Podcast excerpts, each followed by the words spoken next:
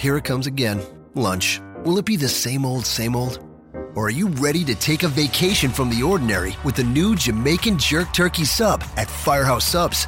Freshly sliced smoked turkey breast, craveably sweet mustard sauce, and a hint of Caribbean seasoning. Just $5.55 for a medium. Save time. Order the new Jamaican Jerk Turkey Sub on the Firehouse Subs app. Firehouse Subs. Enjoy more subs. Save more lives. Participating locations, limited time only, plus tax prices may vary for delivery. This podcast is a member of the Voices of Wrestling Podcasting Network. Visit voicesofwrestling.com to hear the rest of our great podcasts, as well as show reviews, columns, opinions, and updates across the world of wrestling. Many, many, many, Mickey, Mickey, Mickey, Fishy!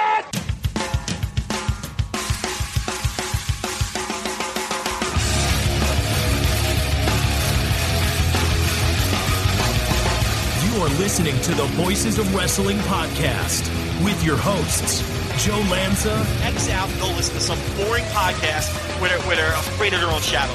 Okay? Don't listen to Joe Lanza because Joe Lanza's not changing. and Rich Kraetsch. Give me a I like him. Who delivers this guy in a big spot? Joe, don't yell at me. I like In, him. in the big spot, who delivers better than this guy? Stop yelling at me. I agree.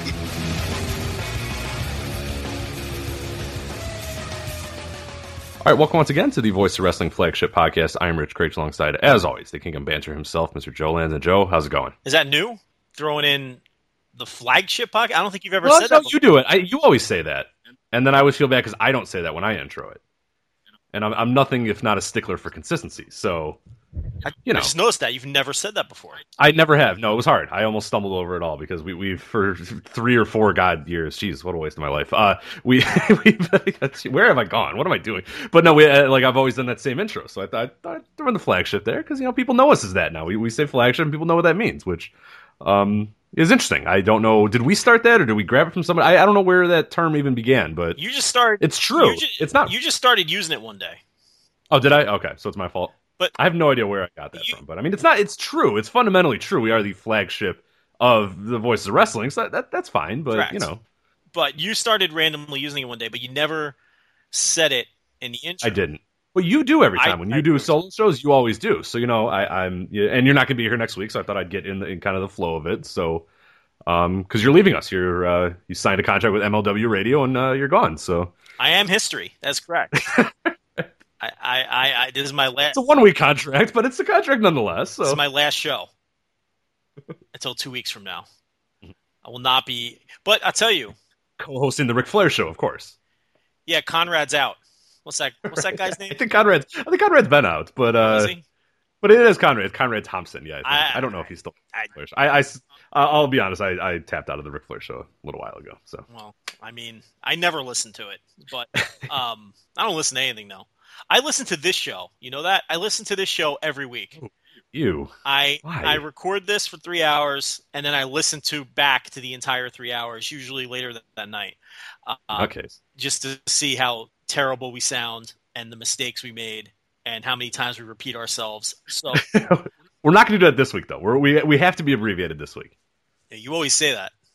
No, but this week uh, because uh, and, and people are, are full. We're recording this on Wednesday at like six oh five, and and if you know any of our pre-show banter or the stuff we discuss sometimes on the air, baseball's kind of important to us, and there's you know kind of a historic baseball game on today. You know, not later tonight, the World Series Game Seven. So unfortunately, we, we, we do want to make this a little bit shorter. So we'll, we'll we'll do our best to not repeat ourselves seven times before while we are while we're continuing to make a point. We'll continue to repeat our exact same point like six or seven times before we get it out. Because I think that if we took that out, it, our show would be like an hour and a half. But Without question.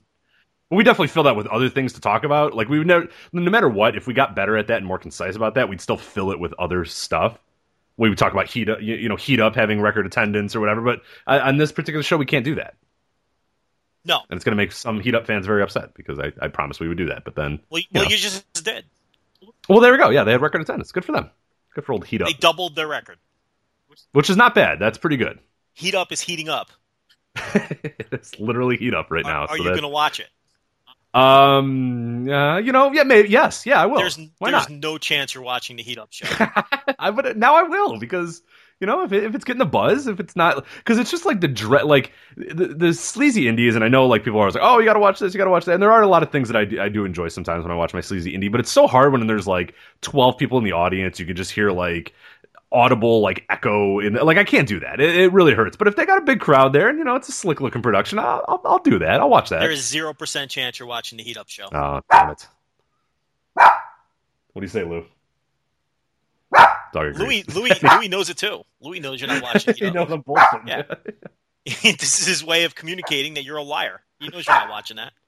Out uh, Dollar Shave Club, who was gracious enough to sponsor this week's episode of the Voice Wrestling podcast. And Joe, as you know, and many listeners here know, you don't have to choose between price and quality to get an amazing and affordable shave. DollarShaveClub.com is the answer to prove how amazing their shave really is. Right now, they're going to give you your first month for free to join the club. DollarShaveClub.com delivers amazing razors right to your front door for a third of the price of what those greedy big razor corporations charge. And Joe, I know you like to fight Big Razor more than anybody. I hate big. hate I hate Big Razor.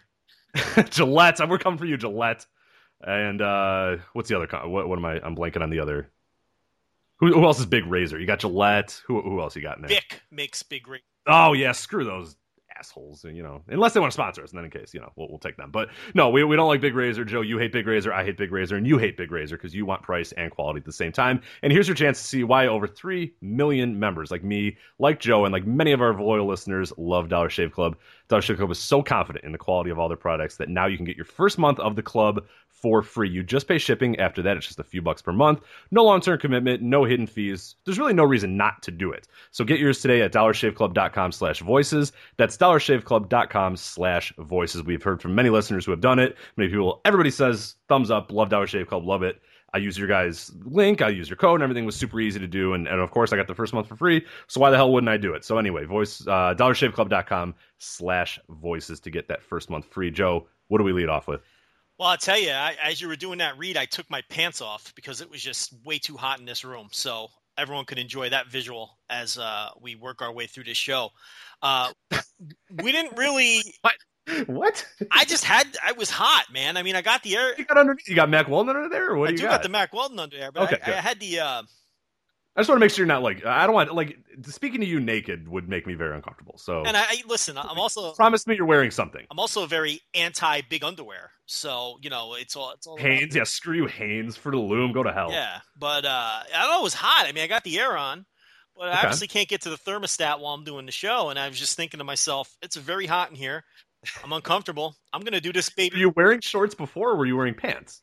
I had pants on, which Well, why are you wearing pants? I don't know. That was, I, that was a bad move. I never podcast in pants because if you get hot, you know, you know, like, yeah, it's it's. I'm wearing shorts right now. Yeah, I always got to wear shorts. I don't even usually have pants on in in the house. I mean, I mean, I'm the guy where the pants are coming off as I'm walking through the garage into the house. I mean, there's no reason to have your pants on in a house. Tell your broad to make a Salisbury steak for you while you're uh, you just got done working at the factory. Salisbury steak, that is a blue collar meal. Let me tell you. Um, I haven't had a Salisbury steak in a long time. When's the last time you had a Salisbury steak? I don't know if I've ever had a Salisbury steak to be honest. I've had a Salisbury steak. I'm not a big fan of the Salisbury steak, but now I kind of feel like I have to have one because I haven't had one in so long. You know what I mean? Um, maybe when I'm in New Jersey next week, I'll have my mother make me a Salisbury steak. There That's probably go. the last time I had one. I'll tell you another thing when I'm in New Jersey. I will be at, since I won't be on the show next week, I would like to let people know I will be at that Jersey All Pro 20th anniversary show in Rahway, New Jersey. Well, you wouldn't miss it for the world. That's why you're going to New Jersey, of course. Absolutely. I planned my entire uh, 2016 around the Jersey All Pro 20th anniversary show. Okay, when you got Monster Mac in a cage match main event, I mean, you know, y- y- You can't miss that. No, you can't miss that. Uh, especially the 20th anniversary, which is, is just incredible. but I will be at that show. So if anybody's in the New York, New Jersey, Pennsylvania area, and and and I have talked to some people who uh, plan on coming, uh, listen, firm handshakes for everybody. As the people of Dallas, Texas, WrestleMania weekend can attest to, Joe Lanza will give you a firm handshake if you request one. So come see me at the Jersey All Pro show, and uh, I'll probably be live tweeting it as well. Why not? Uh, It's not a bad card. I'm looking at it right now. Not bad. it's not bad. Run it down real quick. Yeah, so you got Homicide Low Ki versus the Hit Squad in the main event. In Uh, the that, cage. That that has Low Ki, so that's cool. it's uh first time ever, Joe. First time ever. Alberto El Patron versus Sami Callihan. That is right up your alley, buddy. Oh boy! Oh boy! Oh boy! The Jersey All Pro Wrestling Championship. New Age Punisher B Boy versus Black Jesus. The, you know, Oh, actually, this is actually your hell right here. This is actually, I, on second thought, like while I enjoy this card, it has pretty much everybody that you hate. In one way or another. This this show has so many names that I, I haven't. I did, I, once I saw this match, I was like, "Oh dear God!" I think Joe hates like five of the guys in this in this match. So I haven't seen so many of these guys in years, so it should be interesting. What what else we got on there? Yeah, so we got uh, the uh, best of the light heavyweights for the uh, Jersey All Pro Light Heavyweight Championship. It's Arizel, Pinky Sanchez, Arcadia, JT Dunn, Johnny Silver, Shug D, Joey Janela, and Steve Scott. Azrael, you mean? Oh, Azrael, that's right. Old school Uh, Lucha uh, Rules. Ring of Honor dude, Azrael. Oh yeah, yeah, yeah, yeah, right, yeah. right. You- you- I didn't know it was the same guy. Jeez. yeah. Who? Who else? Yeah, Joey Janela in there. Who else is there? There's like a million guys. How many guys are in that match? Jeez. Uh, one, two, three, four, five, six, seven, eight, eight, eight ways. So there you go. Lucha Rules tag: Drago and Aerostar versus uh, EYFBO. I have no idea what that is, so you will have to clue me in on that. I, I'm not aware. Can't Is help it you. IFBO? Is it IFBO or is it because it's all in caps? So I assume it's a an acronym, but I have no idea. Three way women's: Alicia, Deonna Purrazzo, and then Sumie Sakai. Nice. Mhm. I don't see. I don't see our uh, the the Tempura boys though. Can't believe she'd go here without the Tempura boy. Maybe they're going to be secret stars. In this. EYFBO, by the way, is uh, Angel Ortiz and Mike Draztik. Rich, Oh, okay. All right. how dare you not know? Uh, I apologize. I will. Um, I'll just edit this out. Uh, I, I, I won't. That's a joke. The H Effect: Dixie, Deranged, and Insane Dragon versus Magic, J Lover, and Crazy Ivan. crazy. Listen, I legitimately haven't seen Crazy Ivan wrestle a match. I'm going to give you the year because I know this. As you should. The last time I saw Crazy Ivan wrestle was probably 1996 in Lake Hiawatha, New Jersey. Either that or Scotch Plains High School in 1997. I can't remember. But Crazy Ivan, I can't believe he's on this card, and I can't believe he's still going. This guy did. He's probably the last remaining pro wrestler doing an evil Nazi gimmick. Yeah, looked. Uh, I'm looking at his alter egos, and one of them is Skinhead Ivan, which thankfully he does not know. He no longer goes by. But you know, if you're a heel, that you know, eh, you know. Uh, last I, last I knew, he was still doing like an evil Nazi gimmick, which I got to give him credit. You don't see, you, you, no, that's that's really yeah. That's it. Kind of died in like 1947, but I like that he's still kind of keeping it going. So that's that's he, you know, it's like not politically correct to be an evil Nazi these days. You know what I mean? You can get away with that into the '90s, but once it crossed over into the 2000s, those gimmicks sort of went away. You know what I mean? It's like sort of like the salt throwing Japanese man. They don't take it that quite that far anymore either. So I cannot believe Crazy Ivan. I'm, I'm, you know what? I'm pumped up now. Crazy Ivan got me pumped up. What was that match? Give me that whole match again. That was the H effect was Dixie Deranged and Insane Dragon versus Magic J Lover and Crazy Ivan. Some more like 2003ish ROH names in there. You know, so this is a this is such a Jersey All Pro card. What else? Do we have? It's perfect. The the rest of the card is, is right up your alley too. You got uh, well I, this one. I Apparently, really there's also sure. 25 matches on this card. So Uh, there are quite a lot. Yeah, Kyle the Beast versus the Cambodian axe murderer Joker. wait, the Cambodian axe murderer Joker is one man. Yes, I can't wait to see that man. He sounds. I, they should put him against Crazy Ivan if they were really booking to uh, you know some some smart uh, people. Okay, th- now the last two matches right up your alley. CCW Showcase Joe DJ Hyde versus Matt Tremont. oh my god! So you make sure you're in the door. You know, 'cause you're, that- you're that- talking me out of this show as we. It's really not down the helping. Yeah. There are a lot of people you do not like on this show. I mean, there's a lot of people you do like, I'm- but this this card is terrible. What else? It's it's it's and then you got tag team action, Team Wrestle Pro, Pat Buck and Kevin Matthews versus the Private Party. So don't get don't get shot on, Joe, while you're there in the front row. So so keep keep a low profile. I know you want to be out there shaking hands, but uh, you got Buck and Matthews out there. Uh, I'll say hello to Buck and Matthews. I got no problem with that. Who who uh who's the private party? um, you're asking me? I am. Like I I know anything You're about not up on your sleazy Jersey indies, so it's No, let's see. Locker room. Let's see. Current stars. All right, are, are they? I got it, I got it, I got it. Private party do. is uh Mark Quinn and Isaiah Yeah. Cassidy. Now Mark Quinn, th- here's how it's spelled, Rich. This is interesting. Mark is M A R Q and Quinn is Q U E N. So is it That's Is it Queen or Quinn? I think it's just a quirky way to spell Mark Quinn. that's that's what my guess would be. Yeah, but Uh, this man is a uh, from New York City. He's been wrestling since well, you know, we don't have the current information on that. On Mark, on Mark Quinn, looks like he's got matches going all the way back to 2001. It looks like he's a hog guy predominantly, that House of Glory gimmick. So uh, Yeah, that card sounds atrocious, but I will be. But you do get to see uh, the Jersey All Pro Hall of Fame class of 2016 Oh, who's going in?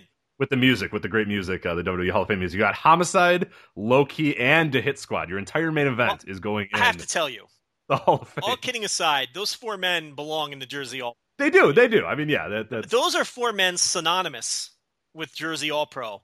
Uh, for whether it's uh, Rahway, where I will be attending the show next Sat- next Saturday, or whether it's uh, when they would run Carteret, New Jersey, those four men are staples, along with the likes of the Hit Squad's the same as they've always been, right? That's it's, Monster it's, Mac it's Maff and- and, and Monster Mac. Okay. Absolutely. Yeah, was- okay. So, uh, you know, th- th- those are worthy Jersey All Pro Hall of Famers. Now, I can't believe I'm paying money to watch DJ Hyde wrestle Matt Tremont. I And went all the way across the country to, for the right to see it. flying uh, 2,000 miles to do so. and maybe visiting your mom on the way there. You know, Perhaps, not a bad perhaps to, to get some Salisbury steak. But to, to why? I mean, I had no idea that that was a match on this card. I'll tell you what Jersey All Pro did though for this swing.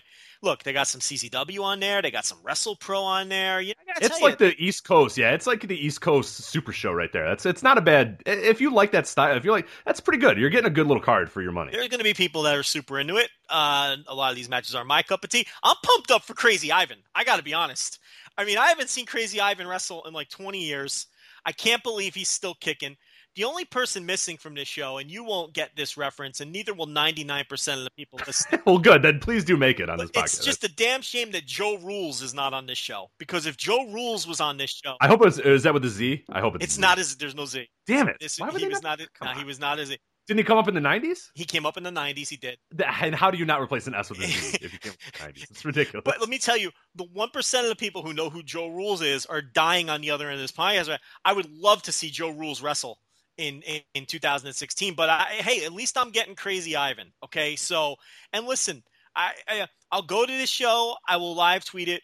And Rich, it'll be the return of Joe Lanza counting the heads. You will get an accurate head count, and you will know exactly how many people are at this show.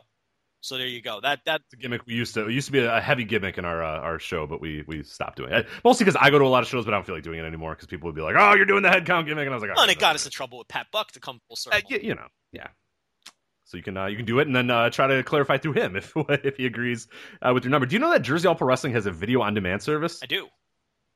Nine ninety nine a month for uh, all past. I'll Jersey All tell you what, they have a very good library. There's a, yeah, there's a lot of sleeper shows on their um they have a, in their catalog. Yeah, picking on this show, but and, and look, it's not up my alley by any means, but they have an excellent. I mean, they have a deep history.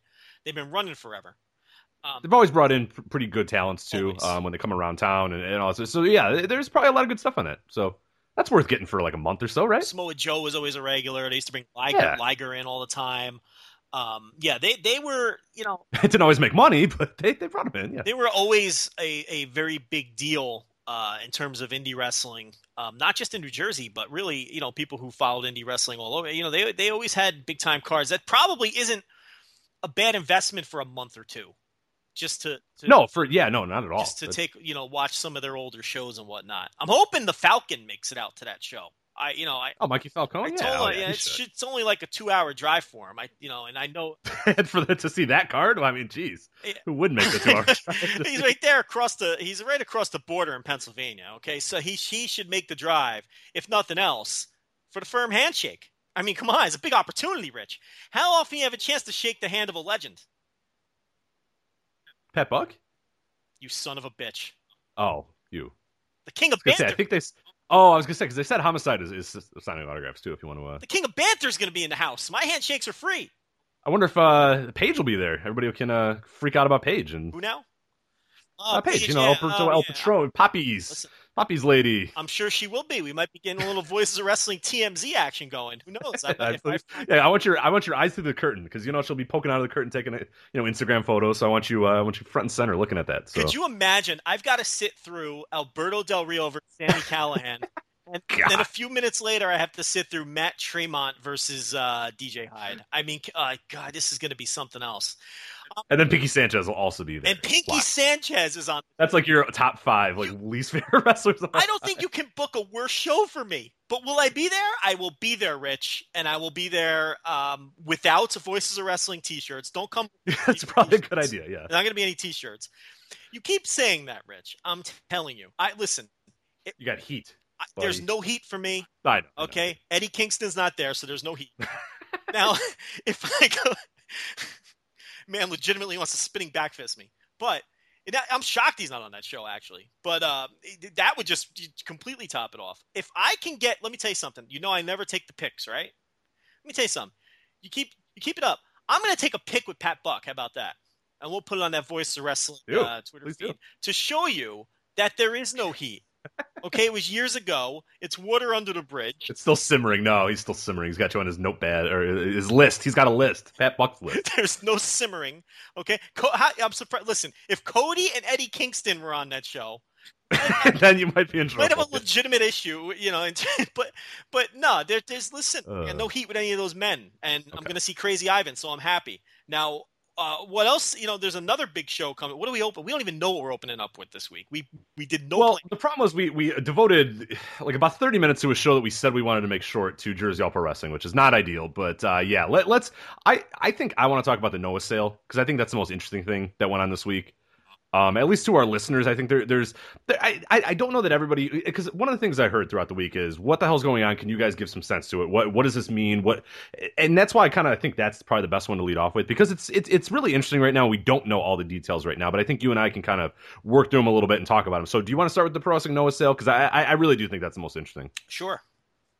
All right, let's do it. So October first, it was announced that the ownership of Pro Wrestling Noah had been transferred to Eastby, I believe it's or SB. Uh, it, the translation's a little weird, so I don't know if that's exactly what they're called, but that's a lot what what I've been seeing in the translation is Eastby. It's a Japanese IT company. Uh, so Eastby plans to build towards the future development of Noah as a pro wrestling promotion. Uh, Masayuki, uh, is it Uchida? It's Uchida, right? Uchida, Uchida. I don't know what which one it is, but Uh, when have we ever pronounced anything correctly? So go with Uchida. You want to go with Uchida? We have to at least agree on one. Let's go with Uchida, I guess. I don't You want know. Uchida? Okay, so let's do Uchida. Okay, so Masayuki Uchida will be taking over the role as president of the promotion. Yusuke Fua will serve as the new representing director. Akira Taue will remain as the close consultant of both. And Uchida previously served as the president of All Japan Pro Wrestling and also worked as a consultant for Wrestle One. So now that's kind of the news. That's kind of the press release that got sent out. Here are the juicy details now, and here's the part where I think you and I are going to get some discussion here. Uh, thanks in large part to uh, many people that translated it. Striga, uh, who does a great podcast on MLW Radio, uh, MLW Radio Eastern Lariat. He did a lot of the translations as well to try to give us an idea, kind of what's going on. Chris Charlton as well uh, did a great job, just kind of giving some clarity to this. So here are kind of the juicy details. Uh, Tokyo Sports said the process of selling the company was done within the last three weeks, uh, and Noah seeks reconstruction measures of their own. In addition to the consulting of the Tokyo Chamber of Commerce and Industry, the company had been busy trying to find a new sponsor. Uh, now we get a little bit more juicy. In early October, Noah's central figure, Na- Naomichi Marufuji, was able to create a confidential contract with Uchida. And then Maru uh, uh, Marufuji uh, earlier in the week said, or after the sale rumor came out, said a lot of rumor is flying around, but this is the first step towards advancing and growing the legacy my seniors built. Then the last juicy little detail Kidani, who's of course the president of Bushiroad and the owner of New Japan Pro Wrestling and stakeholders in Noah, previous stakeholders in Noah, tweeted, I was completely surprised to hear the news of Noah's acquisition. On behalf of the industry, I hope this heads in a positive direction. Now, do we know if Bushiroad no longer has any stake in the company? I, well, I don't know that for a fact, but I do know that they said that this Uchida and all these guys like bought every like they bought everything. So I, I you know what I mean? Like that was kind of the term that they've always said. They bought the wrestlers, they bought the ring gear, they bought the look. So I don't know. It could be a thing where Bushiroad still does have a little part in it. I have no idea that detail of it. Um, everybody seems to assume that they're out of it now. That's the problem with this story. No one really knows anything, and everyone's just speculating and assuming things. Um, to me, I'd be shocked if Bushiroad doesn't still have their piece. I, I don't buy for one second that Takaaki Kidani was blindsided by this, and uh, you know, and and and Bushiroad is out of the picture. That's just not how business works. Um, so I'm not necessarily buying that. It, it, it, look, to me, I, I don't really have a ton to add to this story because it's it, at this point, like I said, it's mostly just speculation. Um, and and and people going off of assumptions and there really hasn't been much more hard news that's emerged in the last 48 hours concerning any of this. And we don't know how much of this is is a work. We don't know how much of this is is Kidani working people. We don't know how much of this. Now what i do find interesting is uh you know supposedly marufuji going behind people's backs to um get Uchida into the fold. Now and in terms of whether we should be excited about this news, not excited about this news, whether this is good for Noah, bad for Noah, how, we don't know. Now, as far as Uchida goes, I've seen people saying, you know, that this this guy's a great wrestling mind, this is a good businessman. Where's the track record, though? I mean, and and and believe me, I'm not a, any kind of expert in Masayuki Uchida, but it's not like all Japan was on fire when this guy, you know, was running things. It's not like you know, uh, you know, um, he, he's been he's been tied to Muto in the past, and we all know Muto's a terrible businessman. Nothing Muto ever does ever is successful to any uh, legitimate degree or anything like that. Um, and and and even I, I mean, you know, what has Uchida been involved with? He was he was um, he had a hand in All Japan in between two eras, uh, somewhere around 2011. They weren't exactly on fire during that time. And then uh, he also worked with Wrestle One for a brief period of time. And Wrestle One has never been uh, what anybody would call uh, successful to any to any large degree. So I'm not sure why the people who are super confident in this Uchida guy are super confident in him. I, I don't I don't see the track record or the evidence that this is some miracle worker. Yeah, it's, it's an interesting case because yeah, like you're saying, when he we, have seen this, it's not like a guy who's coming out of nowhere. It's not a guy that we're like, ooh, I don't know, this is kind of interesting, this is fun. It's a guy that has had some background in, in wrestling. You know, of course, being president of Pro Wrestling, uh, All Japan Pro Wrestling for uh, a few uh, a little while, and and really just didn't do much there. You know, he was the president, I think. Before the big uproar happened in like 2012, right? Isn't that he when, was like, before the nut case? I don't remember that guy's name. Is that Shiraishi or something like that? It was that guy, Nobu, something like that. Some I forgot his name exactly. The, yeah, he was a nut. The dude who was booking robots and and yeah, he was he was absolutely crazy. So like he was before that, so we can't blame all that on him. But uh, it wasn't like All Japan was like a, a, glistening like you know juggernaut when he was under all, control. All, I let's mean, be honest, All Japan's been a dumpster fire for a very long time. So right. his his you know when this guy was in charge, you know what kind of mark was All Japan making? What did he do that was so great for All Japan? I'm still waiting for somebody to explain that to me. I'm open minded to it, but I, you know, but I, I just don't see it. And you know, it's not like Wrestle One. Now, look, he wasn't running Wrestle One, but uh, supposedly he, uh, well, he had some sort of time. He was consultant, is what the term that they used. Uh, well, I mean, you know, what was he? but it wasn't long, which means we still had to pay you, and then we just gave you a fake role, and then when you're contract or whatever was up, or we paid you out, then you were gone. That's the so. other thing. And I also hear, you know, where he had ties to Muto, I also heard from different places that he doesn't get along with Muto either. So um, who knows what's going on there? I think the most interesting thing is Marufuji supposedly set up a secret meeting with this dude to get all this rolling, and Marufuji is no longer listed among the um, uh, what would you call it the uh, among the office staff of people who are in charge of the company. I mean, his name is just absent from that now. Um, uh, some have speculated that this is Marufuji's way of getting out of Noah now that he's not in an office capacity. Um, he actually m- made comment yesterday, which which runs contrary to that. I mean, here's a direct quote right here. It says a lot of rumors are flying around, but this is the first step to advancing and growing the legacy my seniors built. End quote. Now, I mean, that's not exactly a firm vote of confidence that he's all in on team Noah right. I'm not saying i am gonna continue the advance in the legacy. It's it's you know but this is the first step so it, it's interesting it's definitely um I, and i think the problem that you mentioned is we don't necessarily know all the this, we know that I, I think it's safe to say that bushiroad in, in some way shape or form did know what was going on here i, I don't believe that it, they were blindsided by it whether that's kind of the public face that they want to put up or if that's what i, I just I, I can't believe that because there's just no way that that would happen the keep, way it did. Keep this and in mind too. Kidani never talks about Noah, ever. Correct. Never brings him up. Never mentions him. Never talks about Bushiroad's involvement with the company uh, from uh, from a behind the scenes um, perspective. Never. He just never brings it up. So it, this could just be him continuing. Look, we're minority stakeholders. We don't need to be transparent about any of this. We just have money in the pot. So maybe this, you know, him claiming that he was surprised to hear about that. Again, I don't buy it. It, it I, I don't, I just, business doesn't work that way.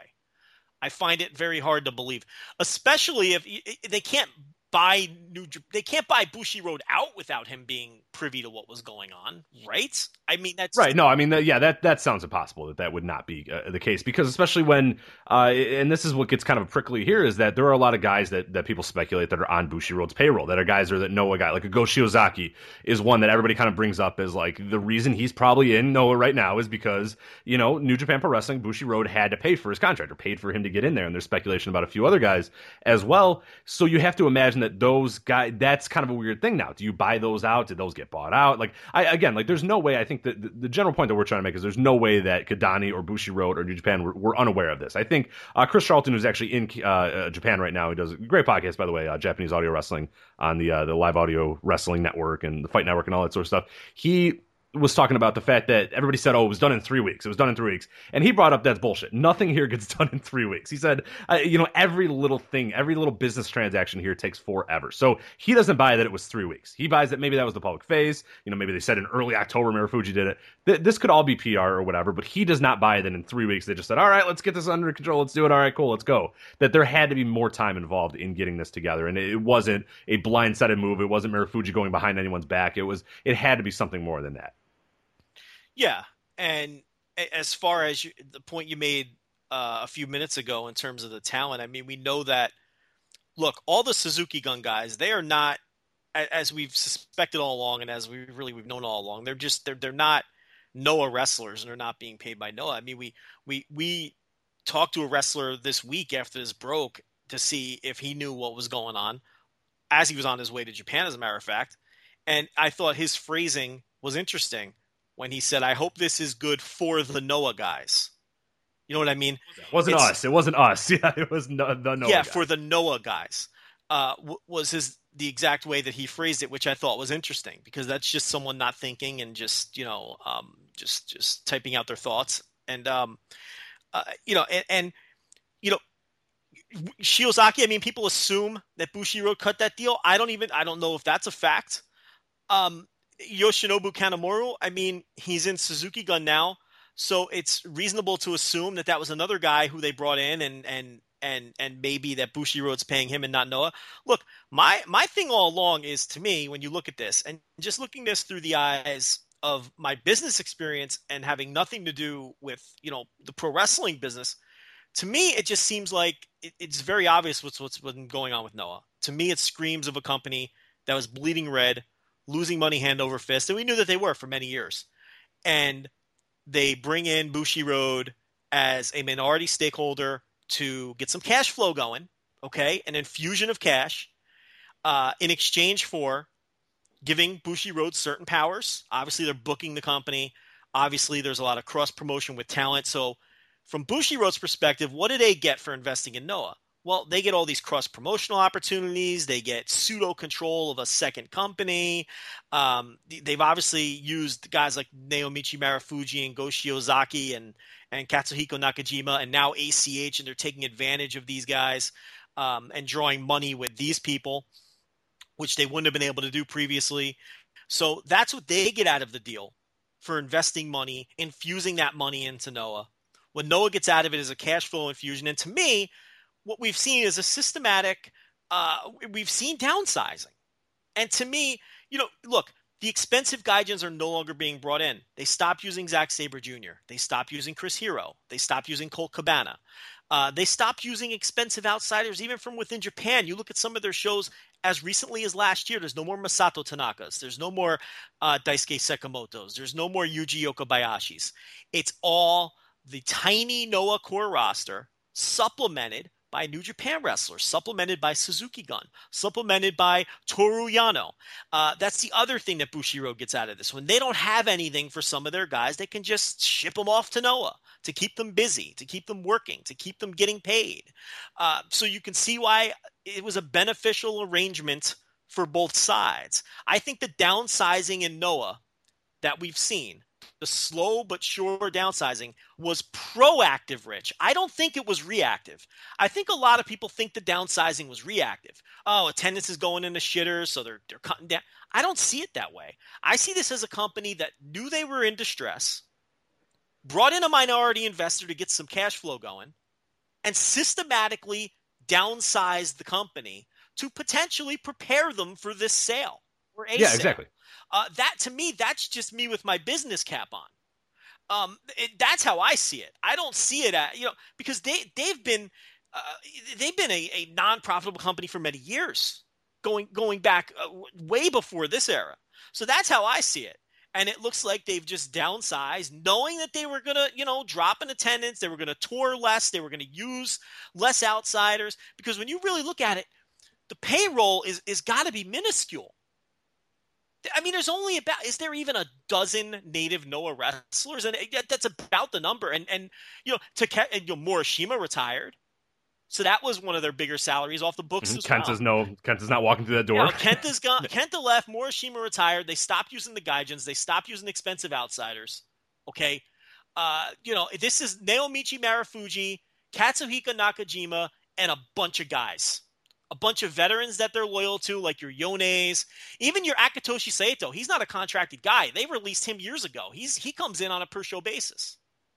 Uh, so you've got your Muhammad Yones, and then you've got your uh, your your your juniors. You've got those guys that are under deals. Uh, you've got your quiet storms. I mean, these are not, you know, uh, this is I, the, the payroll's minuscule. To me, this downsizing was intentional, probably to set up this sale.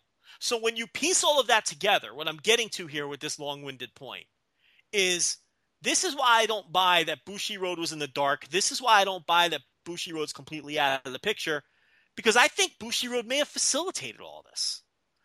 That is kind of the theory that I'm kind of going with as well. And now I have a wild theory that that there could be more, you know, at hand with Bushiroad and why they wanted to do this and other things. I'll kind of lay it on you. I, and again, I don't know how realistic this is because I don't know all the contracts and I don't know everything that's going here. But I do agree that Bushiroad had something to do with this. I feel that there was obviously clear communication between them. Whether it was Marufuji involved with them or if it was them, just them on their own, either way, they were involved in this. There's no way they weren't.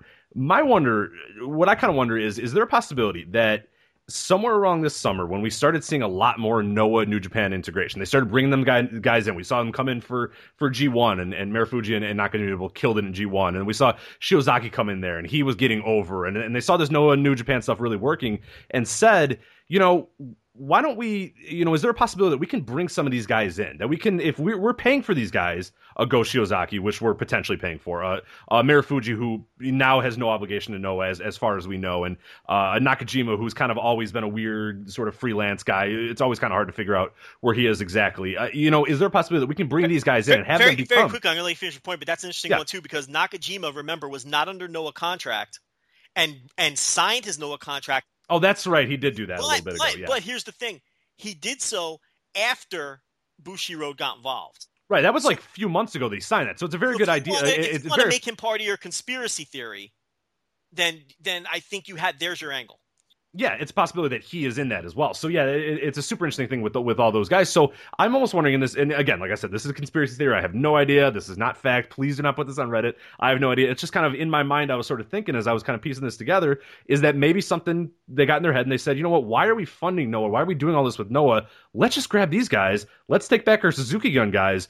And you know what? Yeah, the company's lean, and if somebody wants to buy it, they can have it. It's not going to cost them that much. It's, it, you know, the debt. Maybe we, maybe they reduce the debt, like you're saying. Maybe that was a thing where over the past year they said, all right, let's just really reduce this debt. Let's let's get it lean. Let's get it so it's sellable, and then we'll take the assets that we want out of it, and then we'll get out of this, and we'll say, okay, we did our thing. We got what we wanted out of Noah. We helped them out for a little while, and and now we're done. Like we're we're moving on.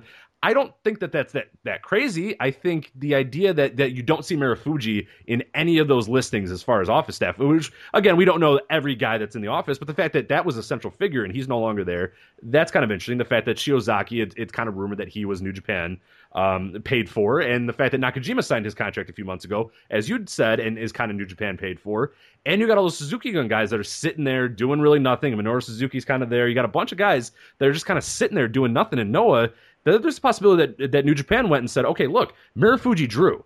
You know, Nakajima's over. Go Shiozaki's over. Why don't we just grab these guys? Why don't we just, we're paying for them. Why don't we get the most out of them? Why don't we get the most out of these assets when we're not doing that right now in Noah, when they're just floundering in Noah, which we've seen. And, and we saw again with, with anytime they brought New Japan guys over in Noah, they did a little bit better. The attendance was up a little bit.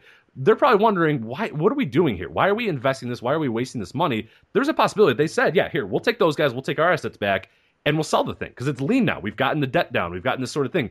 It- kind of combining your theory with my theory into something that that's a much smarter, much bigger thing that could be huge for New Japan if my conspiracy theory is true, which I have no idea. You know what I mean? I, I it, it, I do think Marufuji though. I, I I'm he's like the one that I'm very curious on because he's not listed anywhere right now. You know, that's one I'm I, I don't know. But again, right. what do you what think my he theory there? previously? The vice president or something like that? Something like that. Yeah, I forgot exactly what his title was, but he was a higher up. Like he would have been listed in one of the five or so, you know, job titles that they put out there, and he wasn't one of them. So that's interesting to me. It is, and and that's an angle some other people have taken as well. You could even see it in his work. I mean, he's motivated when he's in New Japan, and he just doesn't give a shit when he's in Noah. Um, we've talked about that a million times when we, when we break down shows. Um, look, I look again. This is all speculation because we don't have any more new information. I'm I'm kind I'm I'm, I'm sort of with you because I do believe they came to Bushiroad for help, and you know it, when you're in a situation like that, it- who has all the power? The people coming in to, to help. Um, I, I think that uh, this is just basic business. When when a, when a business is floundering and falling apart, and look, no one was going to. It, it was it would be a lot easier to sell off your assets, to sell off Noah, to sell off the name, to sell off the titles, to sell off the history, to sell off the lineage, to sell off the contracts. Once you've downsized it and you can unload it for and for a reasonable price and at least get something back on your losses. That's just basic business. We've seen that. Yeah. That's smarter than just shutting the thing down and taking a hundred percent loss. It's like, all right, let's take a year and a half, downsize this thing, but we don't know what we're doing. We're lost. Let's bring in Bushiroad. They know what they're doing. They can help us downsize this thing.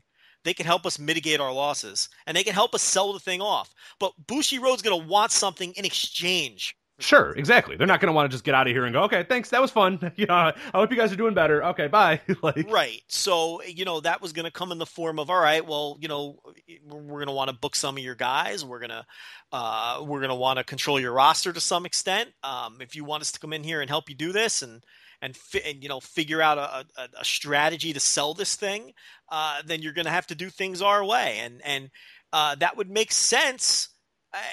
It would make a lot of this make sense why they allowed Bushiroad to come in and, and, and basically take over the creative end of things and why they continue to allow Bushiroad to con- to control the creative end of things when it appeared from the outside that it was just an utter and complete disaster with business just going in the tank.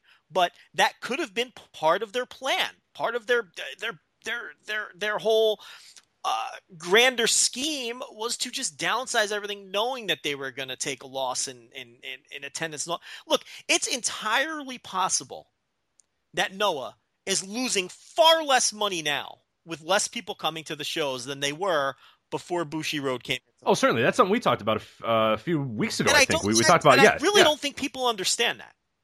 You know, I I- you know it it it's it's it's entirely possible, and I think entirely plausible that they're do that they're bleeding far less red, and maybe even because what are the, the it's the payroll's minuscule. That roster is nothing. That roster is They're not- absolutely. You really have to look at a card and really because I think the best uh, exercise to do is if you have this idea like I had. So I, I was kind of going through this roster. I'm going, okay, let's say tomorrow New Japan was just like, well, screw it, we're taking all of our Suzuki Gun guys back. We're and they're not going to do this. They're going to play this out and let it go through. And that's kind of what the wrestler told us as well. He's like, well, I don't, I don't expect that like tomorrow they're going to be like, all right, screw it, we're all gone. And we're, you know, he doesn't expect that. He expects them to kind of let it play out a little bit, maybe see how the rest of the year goes, and then you know transition then. But Look, if you look, take out Uchida's a has a wrestling background. He's not; these guys weren't going to show up, and he wasn't just going to send everybody home.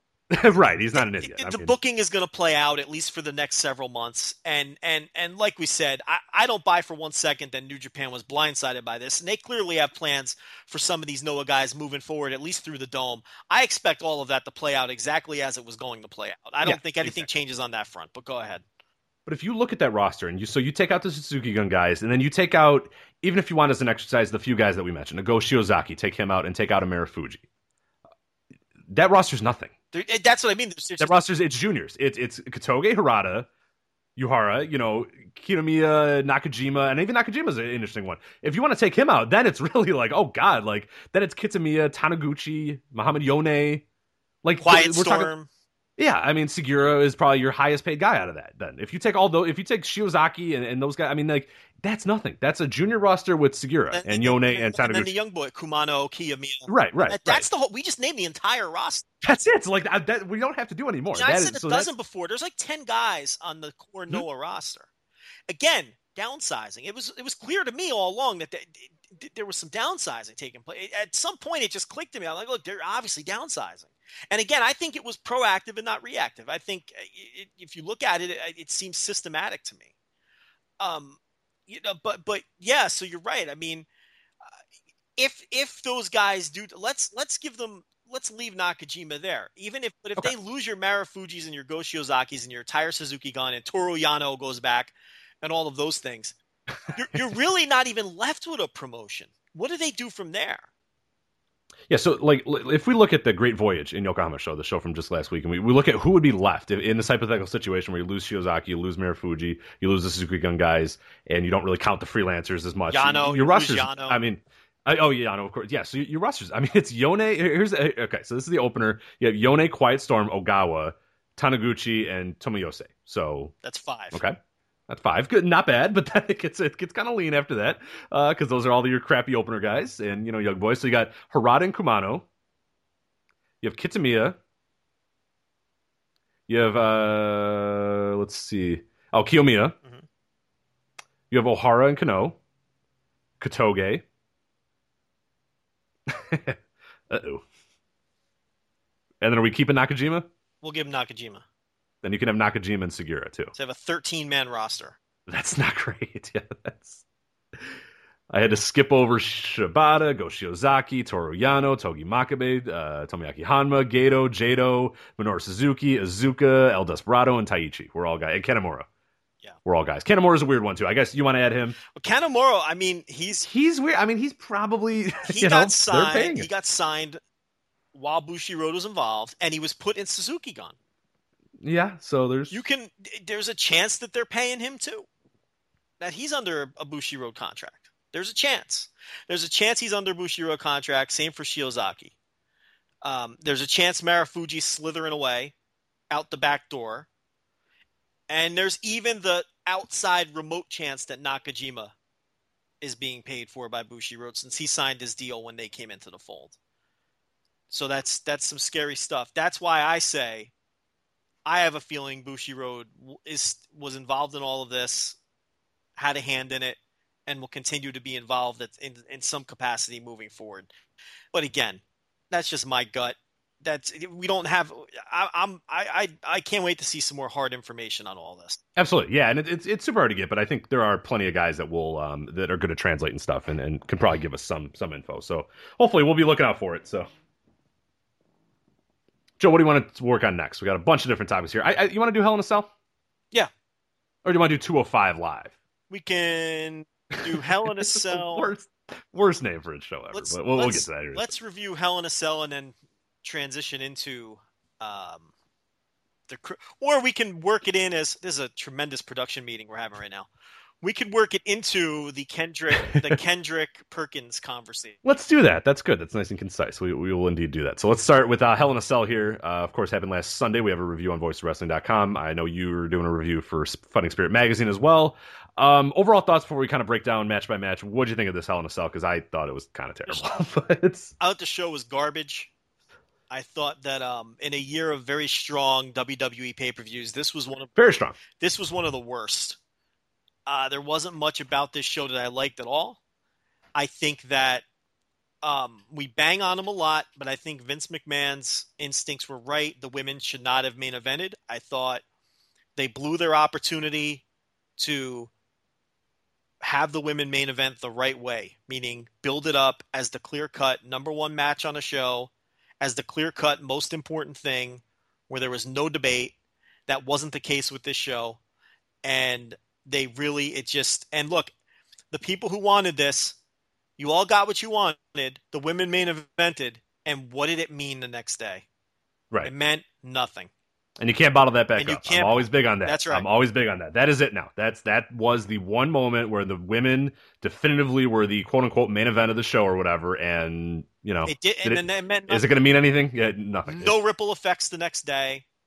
Didn't feel like it was important? Did it feel like it was some important seminal moment to you? It did not to me. I mean, at the time, it felt important, but I don't know. Seminole, no, it, it didn't, and I don't think in two months people are going to remember it as that big of a moment. No, and and you know they really should have just um, relaxed and either planned out a women's pay per view main event far in advance and then built to it, and then really made it mean something, or if one fell into their laps and truly became the hottest thing on the show, then you run with it.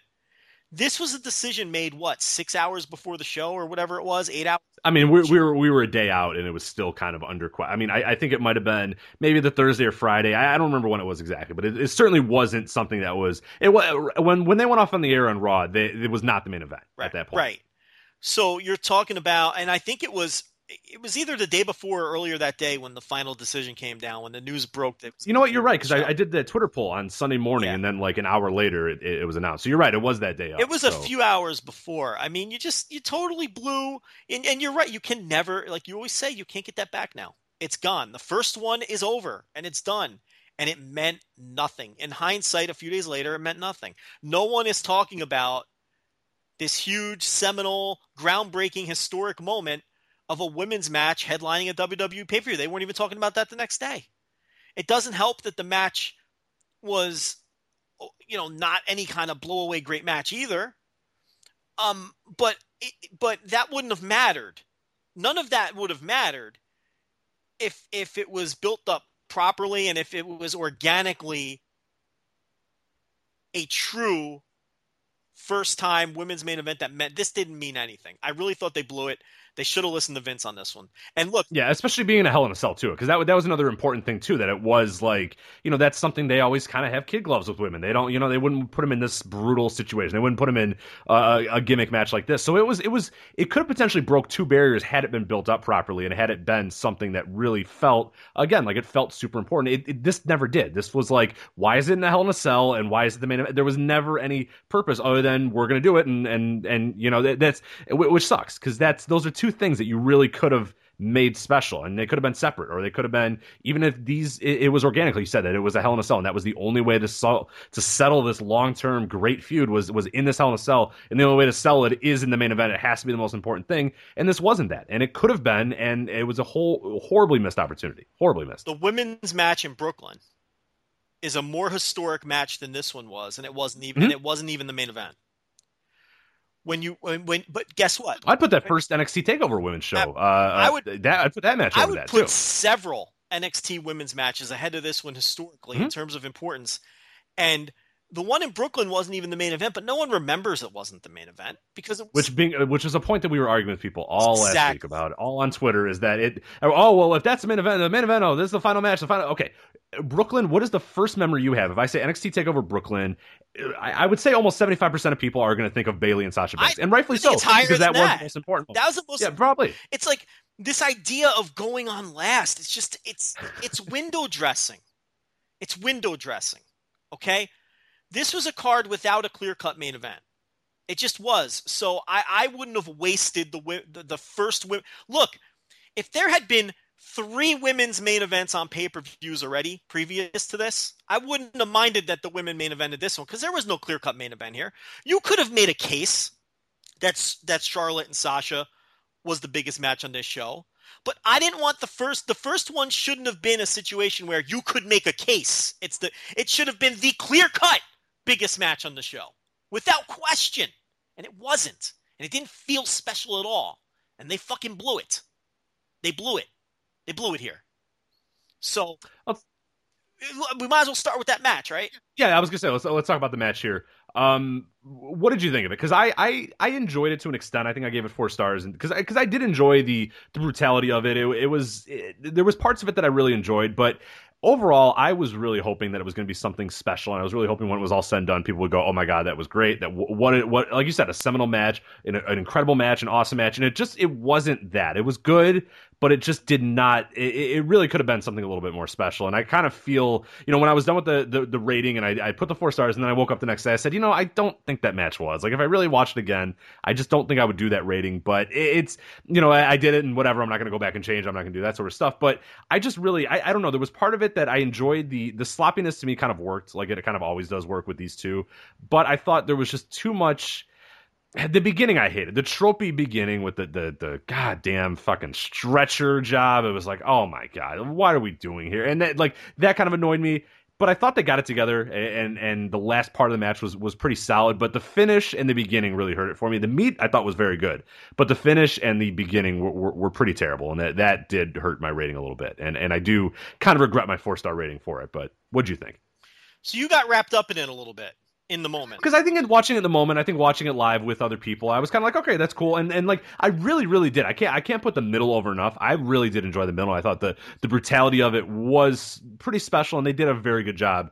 Um, there was a couple really cool spots, like you know Sasha getting out of the the um, you know the figure four with the chair or whatever, which I thought was really cool, and then just a few different things that they set up, but that just didn't always you know work 100 percent properly. But at least it, it kind of worked in the context of these two being kind of clumsy and being kind of silly, which I heard some people say, you know, oh you can't. But for whatever reason, these two when they're sloppy, it doesn't affect me quite as much as when it does other people because it it feels like they should be because they just always are that sloppy, so that doesn't hurt me all that much. Um, but yeah, I, I don't know. The, the beginning and the end just really hurt it for me, but I did enjoy the middle quite a lot. Yeah, I didn't like the match as much as you. I didn't think it was a bad match. I thought it was a good match. I think it was much of the same that you get from these two when they face each other on the main roster. It's like you said, it has that gritty, sloppy, it's about to fall apart quality to it, which in an odd way helps them. We've mm-hmm. talked about it a million times. Uh, neither one of them are smooth, uh, graceful workers. They're both a little rough around the edges in there and, and when they come together and, and they're and they're both so driven especially sasha to have these great matches. And i think both of them are far too ambitious in the things that they want to try sometimes. When you add all of those ingredients together it, it feels like a gritty sloppy bordering on dangerous match. And and and it's not intentional but that that's where that's where they get to but it isn't on purpose. But i still like that about their matches. But this one had some things there. I mean, look, and the finish was very flat. Um, the finish sucked. I mean, it, it, I, I, don't know what they were going for, and I don't know if it achieved what they were going for. I think Sasha was supposed to go through that table. She was going through. She was supposed to go through that because table. Because yeah, they tried it twice. But... So, but the thing is, Sasha weighs ninety pounds. So unless you gimmick the table, I mean, we've seen two hundred and sixty pound men fail to break a table. So it's it's unless you gimmick the table, she's not gonna. So they tried it twice. It was she was supposed to go through it that would have helped the the finish for sure if she had gone through because it would have set up the finish better. And you're right, the beginning with the stretcher. Look, we've talked about that a million times too. That is one of my least favorite things in wrestling. This thing where the baby face um, gets off the stretcher, mirac. Look, we all know you're getting it happen. It also happens four times a year. It, like it, you can't do it anymore. Like it, nobody buys it. Nobody in the world buys it. We'll talk about another finish again that happened earlier in the show where nobody bought it, and it's like I, I don't know what they think when they do these things so often. It's like it's like the freaking spirit through the barricade. It's like all right, it happens every other month. Like it's not it, it's not special. And, and then it's you have important. these. It doesn't and, do and anything. The announcers sound like absolute goofballs. I can't believe Sasha's getting off the stretch. But this is what always happens. so you sound like goofs then your announcers lose credibility. There isn't a single person in that building over the age of five who didn't think she was getting off that stretcher. No one in their right mind thought the pay per view was ending that way. It's a pointless spot. It's stupid. It takes away from the match. But there's this thing in WWE where the babyface always has to have these huge odds stacked against them. She had to be injured before the match to have those odds stacked. They have to either overcome these incredible odds or those odds have to be what overwhelms them. It can never just be one person is better like the heel can never just be better than the face and it's so antiquated in thinking uh, and, and i hate and it, that that's why this company just sometimes just I, I just I watch with you know it, it, it's not for me. I don't like that sort of storytelling. It's basic, it's simplistic, and it's boring. And this was another example of that. Uh, the rest of the match, look, they they worked so hard and they tried some ambitious things. Some of it worked, some of it didn't. For the most part, it did. I think I went three and three quarters. I liked the match, uh, but but the thing about it is, um, it fell apart at the end. The beginning was terrible. And here's the other thing, Rich. Even though this was supposedly Sasha's quote unquote hometown, which you'd never know because th- those fans didn't give a shit about Sasha Banks. Okay, not any more than they would in any Not other in any town. other- yeah, that's what I mean. the- there wasn't a hometown No. thing there. No, not this was all. not CM Punk in Chicago. Okay, and I'm getting real tired of people online. You know, the big thing on social media. Oh my God, they couldn't give Sasha the win in her hometown. Guys, nobody cared. Th- This this was She also doesn't. She's also not synonymous with the city of No, Boston. You know what I mean? It's not like she comes out in an Ortiz jersey every single week, and it's like that's Boston's very own Sasha Banks. She loves Boston. Like that's a big difference between a, a CM Punk who made it very obvious that he was from Chicago every time. You know what I mean? Like that. Those guys that are synonymous with their hometown. That's a whole different animal than like just being from that town. You know, it's not enough to be from a town and that's it. This- like you got to this- this- you have to be synonymous with this it. Yeah. match would have been no different in Minneapolis, Minnesota, Los Angeles, California, New York, uh, Miami, Florida. You name a town. Did, did- there, did- she had no hometown reaction here. She got a little Sasha, a tiny Sasha Banks chant in the beginning. But like you said, like any other town would have reacted to her is how this town reacted to her. And the and the and during the meat of the match, Rich, you know when she you know when she was getting beaten down, it, the, the crowd was dead. The crowd was dead. This crowd didn't rally around Sasha Banks. This was not kind of this was not a special atmosphere for Sasha Banks or any of that. This wasn't a situation where the hometown crowd was red hot for the babyface and then the heel wins at the end and it just deflates the crowd. It, it, this wasn't the case. The finish was flat. The meat of the match was flat. She didn't get much of a reaction beyond, you know, after her introduction. She didn't get any kind of huge pop when she got off the stretcher. I'm, I'm tired of hearing that. I'm tired of hearing in this situation. Okay, uh, this was not a situation where they burned a hometown crowd. I this was she was no different than any other babyface on the show. And the other thing is, I didn't have a problem with the finish anyway. And I don't know where you stand with this. I had no problem with the finish because I think Charlotte's the best person on that brand and in the division to carry the division. I think she's a better choice than Sasha Banks. I think Charlotte's the best female on that side of the roster, on the Raw side of the roster. I think she's the best heel on the roster. Because here's the thing about Charlotte she's not a cool heel. There's nothing likable about her. She's a fucking asshole. You don't want to root for Charlotte. She's one of the only effective heels on the entire roster. To me, she's the best heel on the roster. Uh, and, and so to me, she should have won the match. She should be the one. And there's more babyface challengers on the Raw side. You know, obviously Bayley would be the next one in line. So I, you know, I have no problem with the finish. I have no problem with with Sasha taking taking a step back. And the other thing that drives me nuts is this thing where oh well, Sasha deserves a turn. Sasha deserves a. No one deserves anything. Okay, especially with these title runs. This is attitude era and forward bullshit that we're dealing with now, where where fans have been conditioned to think that people deserve title runs or everyone needs to have a turn with the title. Why? Why? Why does someone have to have a turn with a title? You do what's best for business. Right now, I believe Charlotte is the best champion for business. So I, I had no problem with the finish whatsoever. And I don't think people deserve turns at holding titles. That's nonsense that's been conditioned.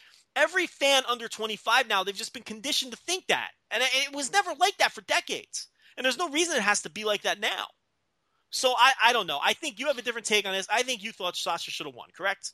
No, I don't. I what I don't understand is, I and I don't. I, I'm fine with you. I, I I'm 100 percent on board with you saying that Charlotte is the the probably the better champion right now. But then why 20 days ago did you give Sasha the title? I agree.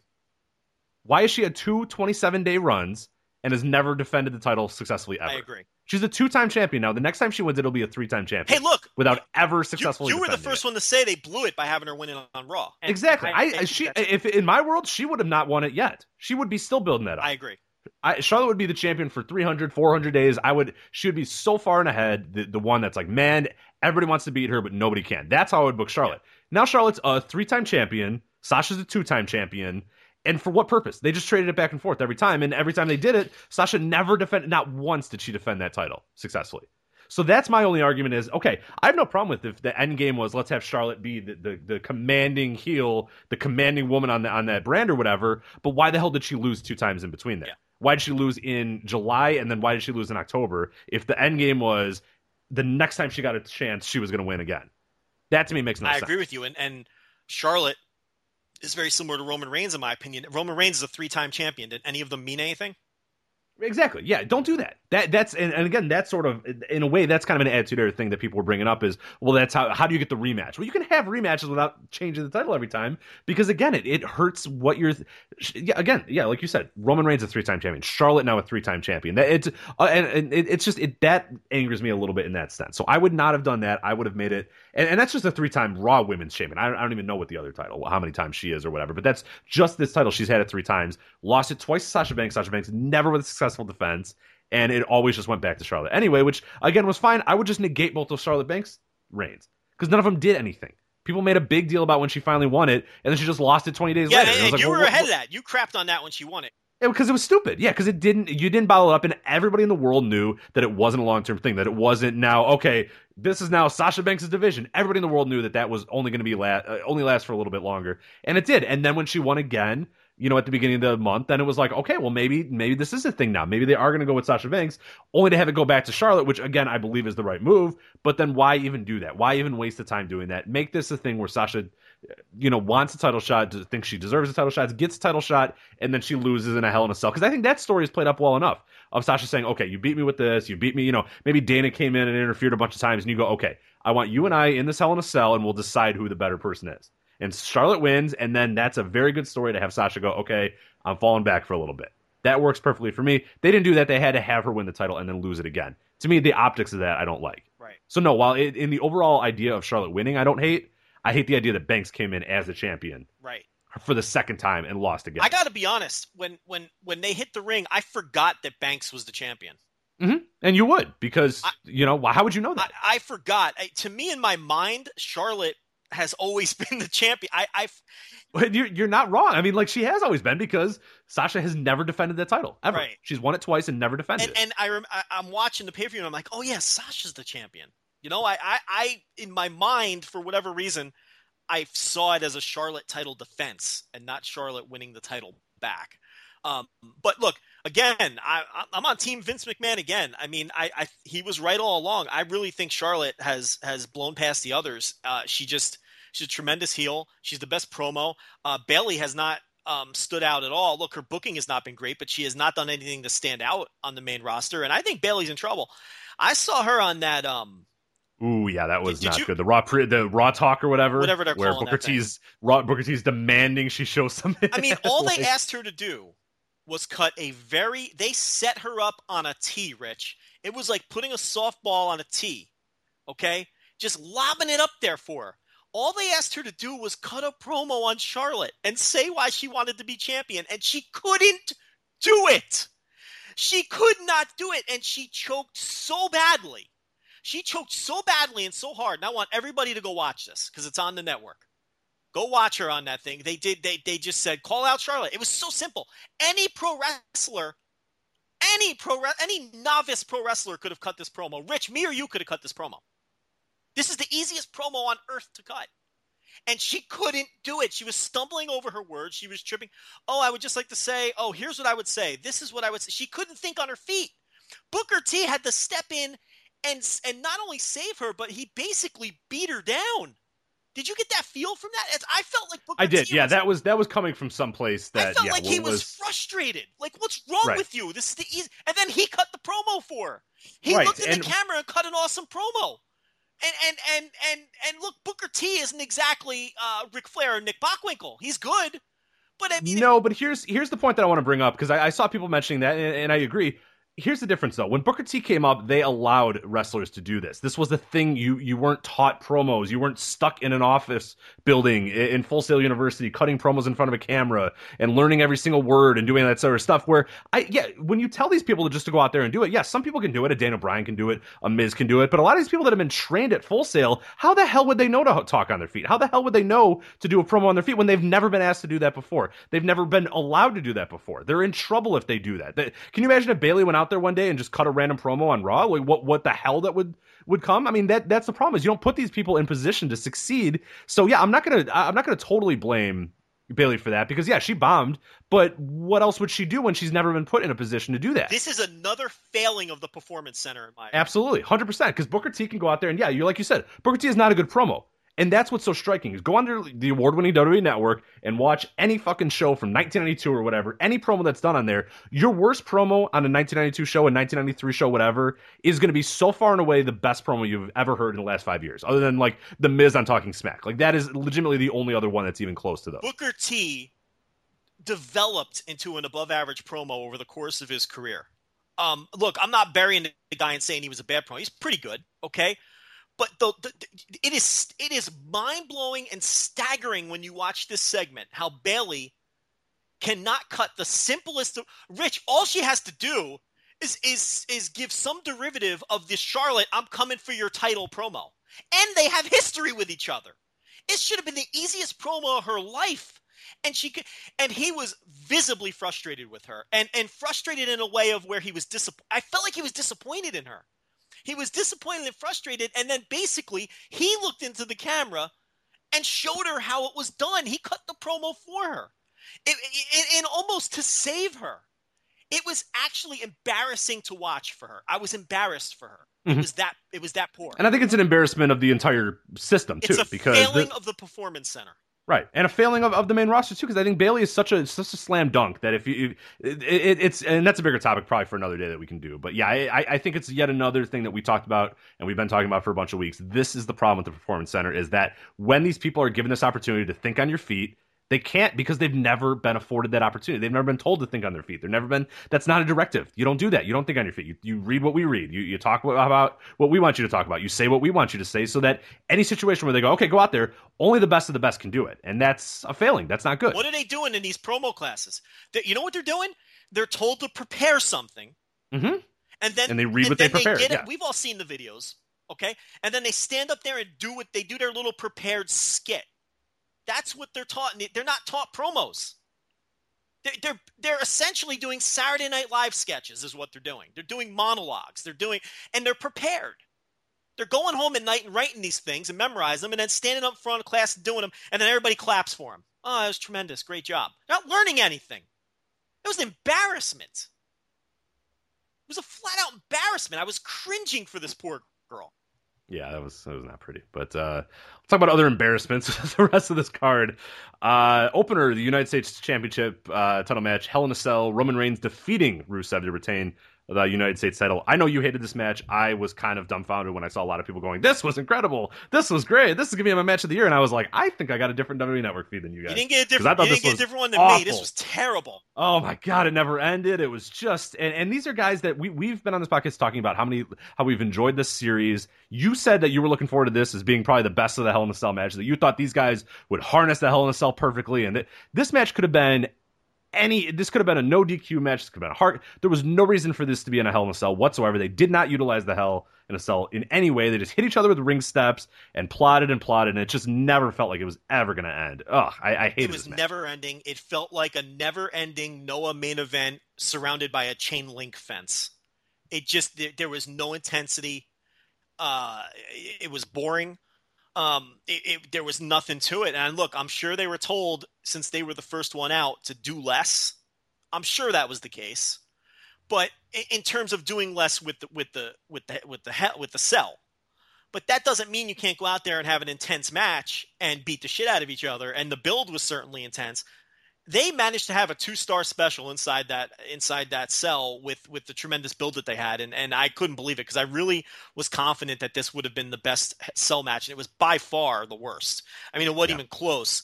And um, the the finish was goofy. Um, the accolade with the chain, and that was just silly. R- Reigns breaks it. I mean, Rusev, this poor guy. Okay, Roman Reigns breaks the accolade on Raw about a month ago, and and buried the buried Roman and, Reigns. and, can- and yeah. win. Yeah, Roman Reigns, who who everyone claims is not the hardest push babyface on this roster. Please, okay, he breaks the accolade on Raw and and beats him. Uh, he never lost to Rusev during this the course of this feud. Okay, the best, uh, the closest they came, I believe, were like double countouts or the no contests that they had or things of that nature. And then he breaks the accolade with the aid of a chain in this match to beat it. Which fine, it's the blow off of the feud. I get it. But Rusev never got the better of this man in a match. He never beat him. He breaks the accolade left and right. I mean, you know, it's it, and then Rusev the next night on Raw gets beat up by Goldberg. I mean, they just abuse this Rusev. They, he always makes it through. and- That's and the best part. I don't know how he survives does it. it. You know, and and it's like, and and and Roman Reigns couldn't have been made to look stronger during the course of this feud. I mean, he just he just you know he beat Rusev like a drum. He killed the accolade. Now look, Rusev, I'm sure he'll get that accolade back over. But if this was any other person, I'd be worried that their finisher was dead because Roman just you know it, like the accolade didn't exist. And and look at all the work that they did to get that accolade over. Remember when he was bending people in half when he was U.S. champion, whether it was Kalisto or, or uh, you go right down the line, Sin Cara, all the guys that he faced, he was killing them with this accolade. And Roman Reigns breaks this move like it's nothing, even with a chain wrapped around his mouth. So it's like, eh, you know, and look, I get it. You know, it's the Reigns train, man. I'm talking about all the time. You're going to get more of this. He's never going to get over to the level they want him to. I mean, that's that ship has sailed. You know, but it, it- but they're going to keep trying, man. So it's it's just going to you're going to keep leaving people in Roman Reigns' wake. We talk about it all the time. Rusev, I think, you think, we agree, is strong enough to recover from it, though. Whereas some people will not be and haven't been. Mm-hmm. Uh, Bayley, Dana Brooke. I have zero strong thoughts on this match. I don't know that you do. what was either, the point of this? This was like a this I- was like a superstars match. I don't. It was f- like four minutes long. It was basically a squash. Um, I expected Dana Brooke to win, honestly, but then it made sense since Charlotte won later that they're setting up Bayley as the next challenger. Mhm. So it, in in real time, I was surprised, but I'm not surprised now in hindsight.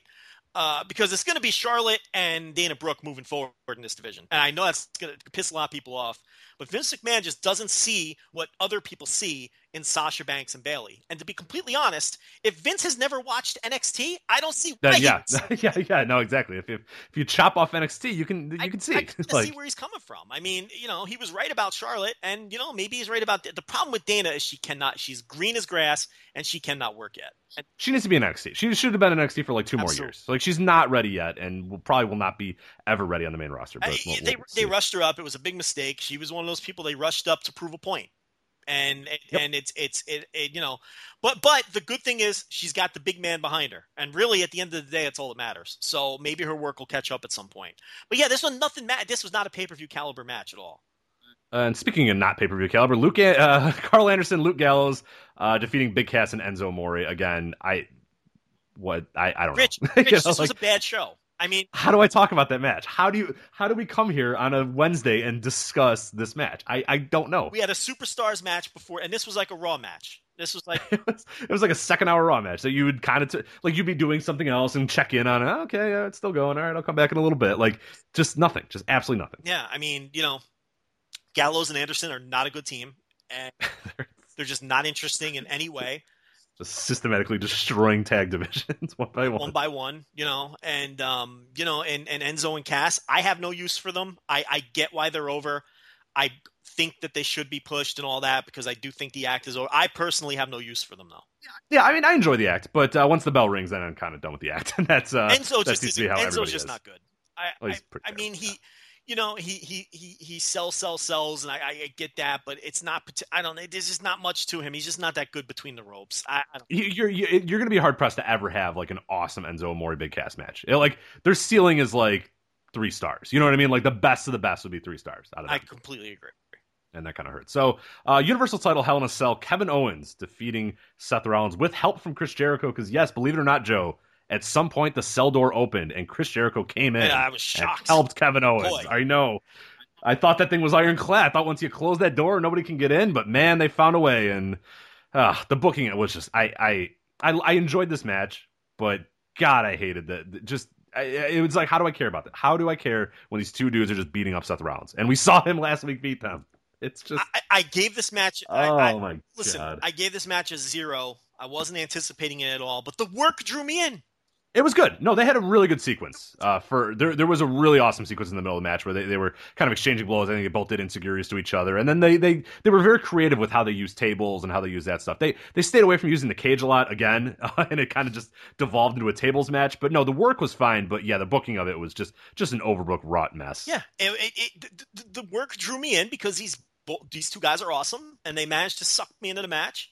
And for a moment, I forgot that it was going to end up being a a a raw clusterfuck. And you know, and then they did the angle, and they got Jericho in there, and then I lost all interest in the match. It went right back to how I feel when I watch this feud on Raw to where I just don't care anymore. It's just not for me. Look, this stuff isn't for me. And the match lost me at that point. I thought it was an excellent match up until that point.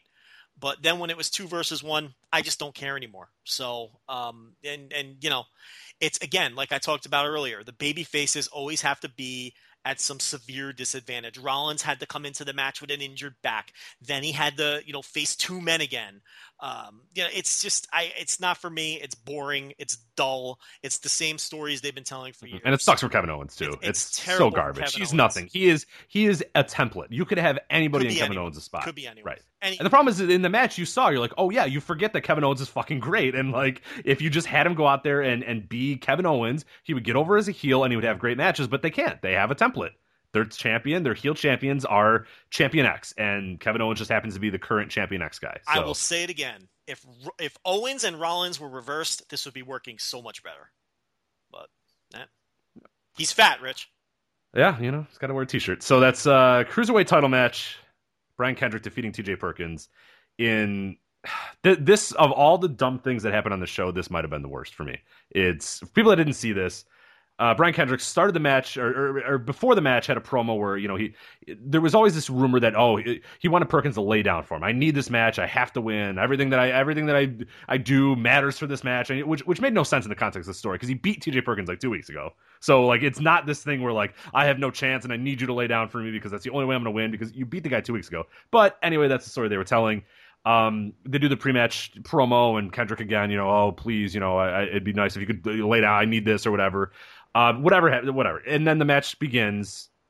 Uh, Nothing really exciting in the match itself. I, I kind of thought it was just a their match. Probably the best of the the match between those two, which isn't saying much because I really have not enjoyed much of what they've done.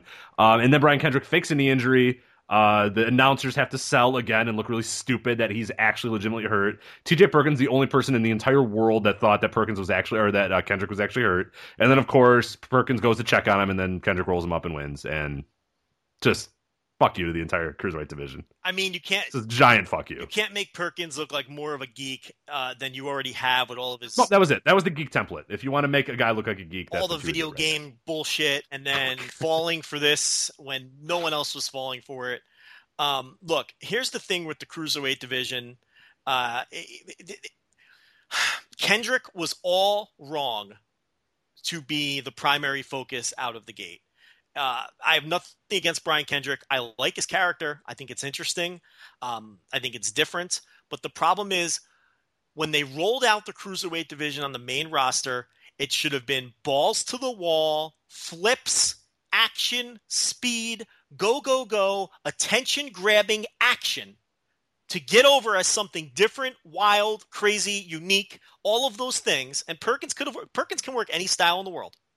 He should have been in there with your Lince Dorados and your mascara. Yeah, we, we saw it in the last night of the Cruiserweight Classic. He worked three different styles that one night. Exactly. Like, it was crazy. And, and and that's what it should have been to catch people's attention, to show people it's something different, to remind people of 1996 WCW, to draw in fans of of these guys, of indie wrestling. It should have been something different, unique, crazy. You cannot turn off your set when the cruiserweights come on because you're going to see people do things athletically that you've never seen before. And then once that was established, and once TJ Perkins was over, then you bring in Brian Kendrick because he's so much different than everybody else. And then Brian Kendrick gets over for being different. What's different about Brian Kendrick and TJ Perkins feud than any other feud on the main roster right now? It's Absolutely a story driven feud with the same wrestling style as everything else on the roster. Why would it stand out? It's smaller. You're, what, what you're basically selling. Here are smaller guys who do the same things that the big Yep. guys do. This is what they're selling. Which is what's actually funny is the big guys like your main events like like look at the match that preceded the Owens Rollins those guys are doing more spectacular things. And those are your big heavyweight quote unquote main eventers or whatever are doing more spectacular moves than you get in your cruiserweight matches. So it's smaller guys doing the stories that you know with matches that quite aren't, aren't quite as good as our main events. You should because the main events are AJ Styles and Cena and and Owens and, and Rollins and these guys and Ambroses or whatever doing crazy stuff and kicking out of moves and doing flips and doing awesome moves that you've never seen before. And these cruiserweights are slowing it down and you know working to the commercial breaks and and working like yeah, it's just smaller guys doing the same stories. Right. So it's just haha, look at these guys, they're and, smaller. and that's the key. the same stories too, because it's the same story bullshit that you're getting. With, there's literally no difference. It should have been the smaller guys doing crazy, nonsensical shit for a month before they even thought about bringing. Because here, then here's what you do. Then you bring in Brian Kendrick and team him with TJ Perkins, and you have him turn on him during a tag match or something. That instantly gets over and grabs your attention because you're like, "Whoa, they don't do this. They haven't. They don't do this with the cruiserweights. They're telling a story here." This is different. And then you could have told this story with TJ Perkins and Brian Kent, and it would have felt different and it would have had a better chance of getting over. Instead, you rolled out the division with this and it's just the same old shit. And then you wonder why crowds aren't reacting to it. Why would they react to it? It's just two guys who aren't over, who they're not familiar with, doing the same things as everybody else with purple ropes. They absolutely botched this, and and and Brian Kendrick was the wrong person to roll out this division. The absolute yeah. wrong person to roll out this division with. Huge mistake. On top of all the other mistakes they made, the video game silliness and everything else. I mean, you just you couldn't have you they couldn't have botched this worse. We all knew they would botch it at some point. I don't even know why it works me up because we all knew this was going to happen. Rich, I didn't think it would happen this fast. I didn't think it would happen. Look, they made a mistake on the first night. TJ Perkins was your champion with all that momentum coming off the Cruiserweight Classic three days earlier, and they didn't even put him on Raw on the right. first fucking night. On the first night, they didn't put. You knew it was done then. You knew it was done, and we didn't want to. We kind of said it, and we were, people were dancing around. I'll give him time, give him time. But you know, if you watch this company enough, you knew. Okay, well, that's it. Like that's it's not going to get any better. And it hasn't. Total botch job. So now they're going to do the one hour show on the network. Yeah, so we, here's the new announcement. You said we were going to talk about this. Uh, here's the press release from WWE announced that a new live weekly show featuring the stars of Raw's cruiserweight division is coming to the WWE Network. Try to try to stay with us here because we had a lot of people being like, "Wait, they're on Raw, but it's on Smack." Okay, stay with us here because it's going to be very confusing. 205 will li- uh, will air live immediately following SmackDown at 10 p.m. Eastern on the WWE Network beginning November 29th. How is it not on after Raw? Because I don't Because because Raw's already three hours, and you need a third hour to SmackDown. So the Superstars of Raw will be the third hour of SmackDown now. Got it? Yeah, yeah, got it. The live weekly show will be called by Mauro Ranallo, the voice of SmackDown Live, and Corey Graves, color commentator for Raw. So what is this a portion of a show? So are, are, they doing this from Full Sail or from the arenas? They're doing it from the arenas, I believe. So oh, that's great. So half empty arenas when people leave. right. As far as I know, I don't know. This don't quote me on that. This I... has to be from Full Sail. It has to be because everyone would leave. Who, no one's going to makes... stay to watch T.J. Perkins talk about Pac-Man. Are they? Okay? They're going to go live from Full Sail though. I. Yeah, they. I mean, they, you can't do this after SmackDown ends. How can you do this after John Cena wrestles AJ Styles? How can you do it? no one's going to stick around for that. At the end of a long ass SmackDown taping, this has to be from Full Sail. I know it doesn't say, but it has to be. I don't, I don't, I don't know. I don't think it is. so you think these things through? They don't. They don't. They, they, they people will stay. Oh well, yeah, of course. You know, no one's gonna want it. Uh, everyone's out of there. And if you've seen this, the attendance at those SmackDown tapings, they're not good anyway. So you know, a thousand people leaving a SmackDown show to beat traffic or go home because they have to work the next day is not going to be good. That's a lot of people. So uh, this is also from uh, WWE coming off the success of these, uh, coming off the success of WWE Network's recent Cruiserweight Classic. Which, by the way, yes, you do know that it was successful, yet you chose to do the exact opposite. But anyway, uh, and the formation of the new Cruiserweight division, which airs exclusively on Monday Night Raw, 205 Live, which is a horrendous name, by the way, uh, but we'll get to that maybe in a little bit. Will feature superstars that are 205 pounds and under, including WWE Cruiserweight Champion, the Brian Kendrick. They made a note to say the Brian Kendrick, so that's back, which is great. Uh, T.J. Perkins, Rich Swann, Noam Dar, Ho Ho Lun. You're gonna put him in front of a live audience. Can you admit, like? Oh God. Cedric Alexander, Lince Dorado, Gran Metalik, Tozawa, not Akira, just Tozawa, because Akira is too much. It's too too Oriental. We don't like Orientals. Uh, Jack Gallagher, and then Gurv and Harv Sihra yeah, I think there's a lot worth reading into with that roster. A good point that mm-hmm. a great point that you made earlier today. Go ahead and make it again. There's two men that aren't on there that are on TV every week. Yes, and that's Drew Gulak and Tony Nese, guys that are made mention that they're not contracted by WWE, they're contracted by Evolve, and WWE is just borrowing them. They are not listed. That is interesting. So, what conclusion are you drawing, Rich? I don't know. I don't know if it's a flow thing. I don't know what it is. I don't know if it's just WWN Live or, or them not wanting to advertise a guy that they don't have under contract. I don't know what it is exactly, but I just thought it was cons- that their absence was was conspicuous. Right. That they were not listed there among all these other guys. Who most of which guys- we know are signed. Right, and no, we know are signed, and, and guys that aren't on TV every week, like Gulak and, and, and Nese are. I mean, people would know that. Your average fan at this point would probably know who Gulak and Nese are because they've seen them on TV. They're not listed, but guys like a Ho Lun or whatever are. So I, that was interesting. Yeah. I don't know what it means in a grand scheme, but it, it, the fact that they're doing live contract guys are, you know, it, that's it interesting. could mean that they're no longer using the Evolve guys because they're going to be appearing on a different. But here's the thing: they were already. I mean, why would that preclude them from Raw? I mean, Jesus, It- if they were going to be on anything, they'd be on the network. but here's the thing: those guys were already appearing on a different. They were they were appearing on the WWN streaming service. Now they're just appearing on Flow streaming service. Right. So what's the difference now? And WWE has money in Flow. So it's you're right. It's weird that they're not on there. It's just weird. Yeah, I don't. I'm not. I'm not uh, coming to any conclusion. I'm just saying it's weird. And then if you look at the circumstances behind those guys versus these guys, it's interesting that those guys were not listed. Those particular two were not listed. Not one or the other. Both of them. So if Ho Ho Lun were from any other country on Earth, would he be getting this opportunity? God no. He's terrible. He's so bad.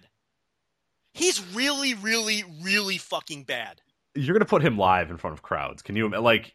I, I I wonder if like because we we saw you know the Cruiserweight Classic we know it was edited.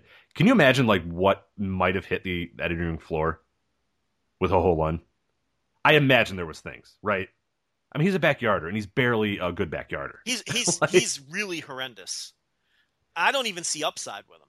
I I, I don't. I, I I don't know. But um yeah, so 205 live, you don't like the name. Um It just sounds like it sounds like a like a talk show from like whatever whatever town. What's the 205 area code? Let, let's. Are you aware of where Oh, the you know, 205 it's is? funny you say that because apparently earlier today on Wrestling Observer Live, Bryan Alvarez had no idea what the name meant, and he thought that the Full Sail area code was 205. And that's, See, because that's what it sounds that's like. what he- Apparently, it's Birmingham, Alabama. So it's like if there was a morning show, right.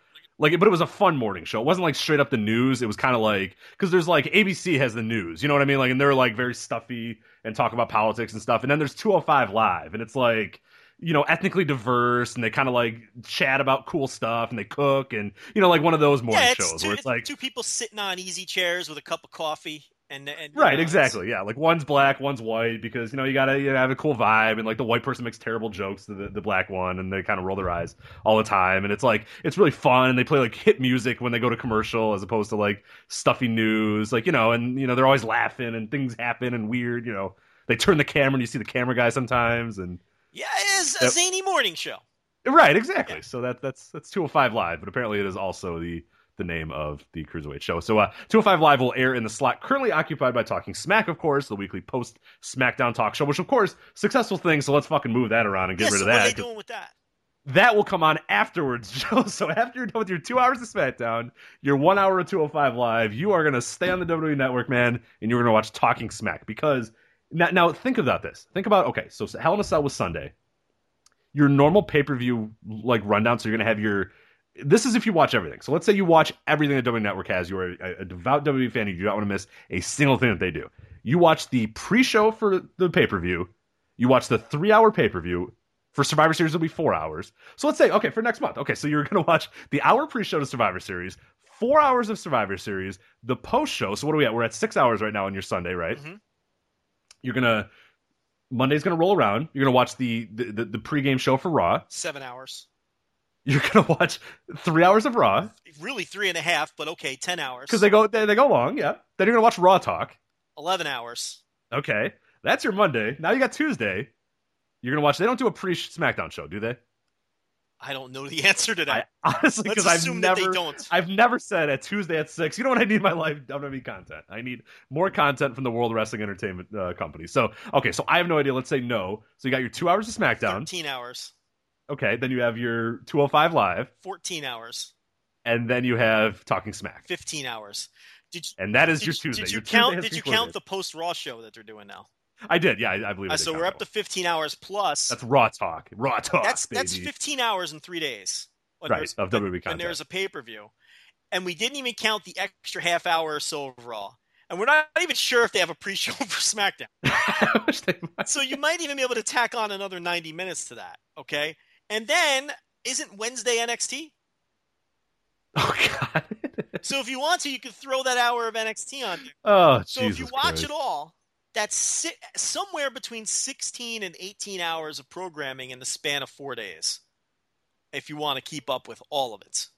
Now, no one's making you sit there and watch all of it. To be fair, Except Larry Csonka. Poor Larry Csonka. I mean, he's got to watch it watching all, every but- second of it. But I mean that that is a lot to consume. You're you're asking a lot of consumer to keep up with all that. Um, you're you're absolutely right. But look, I am excited about the 205 live because I think I am too. Rich, So let's, let's get to that. Yeah, let- let's let's because people are going to think that we're hating on it. We are not because I think you and I are both on board with it. my hunch is this is going to be uh, sort of the alternate universe network version of the cruiserweights as opposed to the raw version of the cruiserweights. I think it's going to be competition based, athletic based. What we saw, it's going to be closer to what we saw in the Cruiserweight Classic than what we saw on Raw. Do you agree or disagree? I 100% agree. Yes.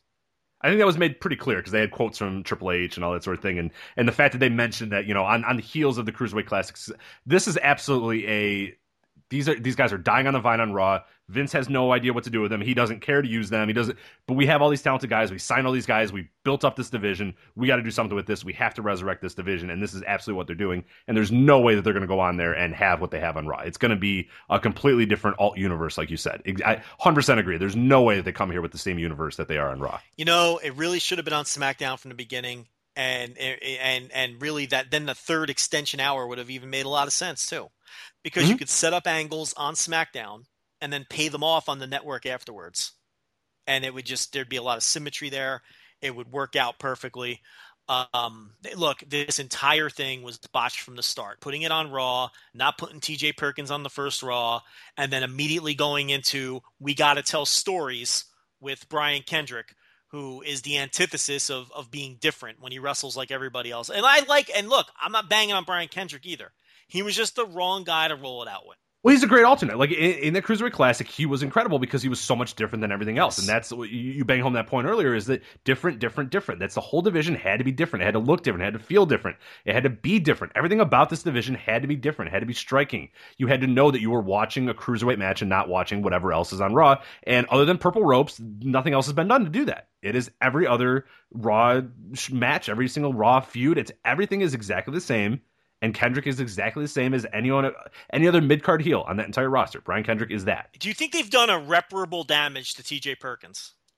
Um, Remember how hot he was coming off the Cruiserweight Classic? yeah, uh, it's hard to say no. I mean, if they had kept trugging along with, with what they're doing on Raw, yeah, I think that the fact that they're doing this 205 and it's kind of kicking off real quick uh, might be able to resurrect them a little bit. But at the same time, man, they they did a lot to hurt this guy. I mean, he is he's the guy that I actively like. I, I don't care to watch at all. remember how they- they- excited we were about him when he won the title? we talked. I think we off the show and talked for two hours about T.J. Perkins in that final. I wrote a love letter to him uh, in Fighting Spirit magazine when I did the Cruiserweight Classic review. I mean, I, I was so excited about. I mean, he had really broken through. He was having great match. I'd never seen them destroy somebody that fast. And think of the ground that covers with this.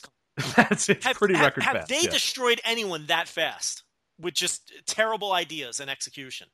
Maybe Goldberg, but Goldberg with the wig. First Goldberg. First Goldberg Goldberg. Yeah, first Goldberg with the wig. That was like instantly. But yeah, other than that, no, I don't think so. Eh, It's, it's just crazy. But anyway, It's a nuts. But no, I, I'm on board with the 205 live because I, I from the beginning, I, and you'll remember this. I said when the Cruiserweight Classic was was wrapping up, I said I would have them be their own show on the WWE Network, and if you want to every so often have them pop up on Raw or have them pop up on SmackDown or have them pop up on a pay per view and go, oh, these are the stars of the WWE Network exclusive Cruiserweight show or whatever. That was my plan all along. I said that would be the best thing because I just did not trust in any way for Vince McMahon or the brass at WWE to be able to book these guys properly. And people were saying, oh, Oh, give it time or oh, you, you're so negative. negative and. I know this company. I've been watching this long enough to know exactly what the fuck was going to happen. And you know what? We got off pretty good because they didn't even get Kota Ibushi. They didn't even get Akira Tozawa. They didn't imagine those guys. yeah. They they had two, you know, American dudes on there and they couldn't do it. Can you imagine if Tozawa was up And, there? and the temptation to just do, yeah, absolutely. We don't even need to go down that road. I mean, they, they kind of did it with Rich Swann. They kind of tiptoed the line there, and they never really went full on with it. But that could have been the same thing. Can you imagine Tozawa and Rich Swann on that? I mean, that would have just been Listen, utter. Uh, listen. I, I, I said it weeks ago. Rich Swann is one bad Vince McMahon idea away from being a dancing black homeless man. I mean, he- he's really. am I wrong though? I mean, You're not. he's no, almost I mean, too charismatic for his own good.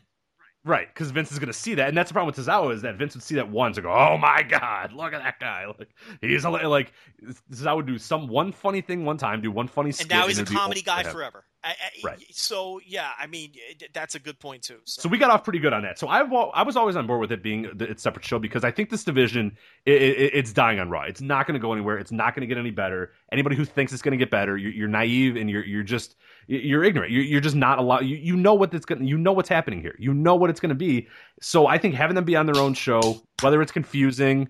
Uh, you know, it's kind of a mess. It's all this sort of stuff. What, what, regardless, I think it's always gonna, it, it's going to be better to be on its own show, and I think the division is going to flourish because of it. And it might be still a train wreck on Raw, but I think 205 Live is going to be worth your time every single week. I'm glad they're doing this, and I'm I'm I'm hoping that it resurrects things and fixes it.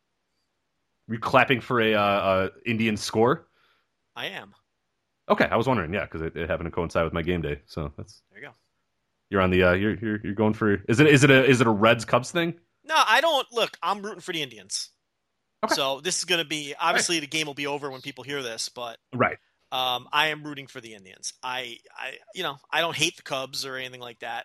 Um, okay, I, I, I kind of do hate the Cubs now. Yeah, I it's honest. fine. I do too, kind of so hate the. Cubs now. Um, I, I didn't hate them, but now I do kind of hate them. I Well, welcome to my know. welcome to my Okay. world. So I'm glad.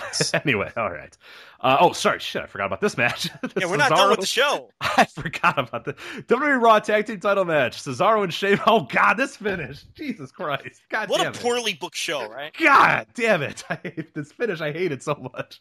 Cesaro and Sheamus defeating the New Day by disqualification. After 10 minutes, you're going to have you do this whole match, and then you're going to have the dumbest fucking disqualification ever where Kofi is beating up Sheamus on the outside and gets disqualified for it. God damn it. I forgot about this finish. Jesus Christ. I hate this show. This show was awful. It wasn't this show terrible. I mean, God, I forgot. Oh, Jesus, I forgot that. That in a row, those finishes in a row, it's just like, fuck you. That was just, you know what's funny? God. Is, and, and I've had it with the New Day too. They can they can hit the bricks. I've had enough of the New Day. Yeah, I'm kind of bored with that whole act too. But the thing about this show, and think about the Noah Great Voyage show that we talked about last week. I don't think the wrestling was any better or worse on either show. They were both pretty average shows, bell to bell. But we were positive about the Great Voyage in general. You know, in general, we were positive about that show. And in general, we're super negative on this one. Why? The booking. The booking on the Great Voyage show was great from top to bottom. It seemed like they made all the right decisions, all the right booking moves, things made sense. The booking on this show was horrendous. This was like early 90s WCW. You know what I mean? Where they like had no idea what they were going to do with any finish, so everything was just like a fuck finish, a DQ, a run in, a no decision. You remember those like that like 90 like 93 was great about that. I think like 91 was great about that too where that nothing got like a good finish. Everything was just a garbage ass. Like the matches would be pretty solid and then the ending would be like 16 minutes and then Ricky Steamboat would just get like DQ'd for doing something and and it'd make it make no sense in the world. Like you know what I mean? Like it kind of felt like that a lot, which is not good. You don't want that. You don't want to be 1991 or 1993 WCW uh, ideally. But we talked about the cruiserweight, the awful cruiserweight finish. Sasha Banks on the on the stretcher. Chris Jericho getting in the cage. This match, which was just, I mean, who knows what was going on at the end of this match. The booking on the show was just, it was just terrible, and it really brought the show down.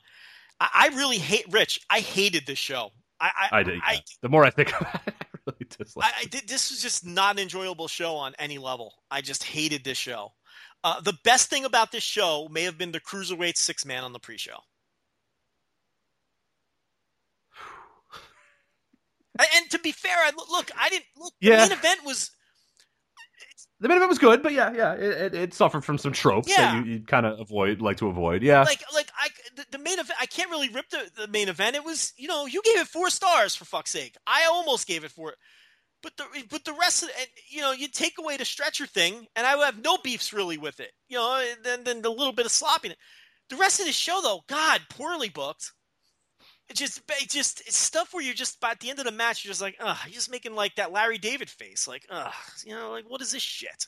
Just a Yeah, particularly that middle. I, I forgot how awful that middle gap was between like the Owens Rollins thing, where that was kind of a fuck finish. The Kendrick Perkins is a fuck finish, and then that Raw tag team title. It was just like fuck you. I mean, that's that's what now we got twenty three ten. So that's almost yeah, it's almost forty five minutes of your life that they just said "Uh, none of this matters. the entire Screw the you. entire middle of the show. It- it- the opener, the booking was fine, I guess. You want you know Reigns to win the feud, that's fine. But that match was just Yeah, I guess if you want to add in the Bayley and all those, so you you basically got an hour of just like go to hell. We, we don't give a shit about you. You- like everything besides the first match and the last match, everything from the, the, Rusev and Reigns until Sasha hopped off the stretcher, which is horrible booking and and and terrible stuff. That was hard to watch. all right, let's let's let's get some good get some positivity here as we we, we get ready to close out the show. Power Struggle coming up uh, this Saturday, uh, New Japan. Uh, Saturday, right? It's the fifth. That's Saturday leading into yeah. So that's that'll be Friday night for some people, uh, Saturday morning for some of our American fans, but uh, Saturday in Japan. Uh, New Japan's Power Struggle. So we're going to uh, preview the show here. Uh, you want to start from the beginning, or you want to go to the top and then work our way down? Well, overall thoughts. I think um, another great sign for New Japan is they have a lot of positive momentum that they're carrying through since the G1. This show sold out 12 days ahead, which is a Which is insane. it's amazing. it's a huge feather in Tetsuya Naito's cap. Absolutely. He's main eventing against uh, Jay Lethal, a match that had no business selling out uh, uh, that quickly, at least. Um, I think Tanahashi being in his first meaningful match in a very long time, um, at least since the G1, has something to do with that. Uh, in a strong semi-main event against Sanada, I think people are excited to see Tanahashi do something important. But all, most credit here has to go to Naito. This is very impressive Has to. for yeah. this show to sell out that far in advance with that week of a main event. Because, Rich, this is the weakest New Japan main event for a major show that I can think of. I mean, you really got to go back. I mean, you really, really, really have to go back. I don't. I, Um, I genuinely cannot think of a. not as long as we've done this podcast. I don't. no, think I don't one. think there is because Jay Lethal is not even close to being over, and Right. and this feud that he's having with now, now, now, admittedly, the Elgin injury forced their hand here. This was not the plan, but but still, the Lethal Naito feud isn't even a feud that was shot for Japan. It was an it was a U.S. It was a Ring of Honor feud. Yeah, exactly. The fact that they sold any tickets after they said Elgin's not going to be here anymore and Lethal is replacing him is, is, is a feather in Naito's cap. Right. Because the, the, the, the angle was a Ring of Honor angle, which, and Ring of Honor, to my knowledge, does not air in Japan.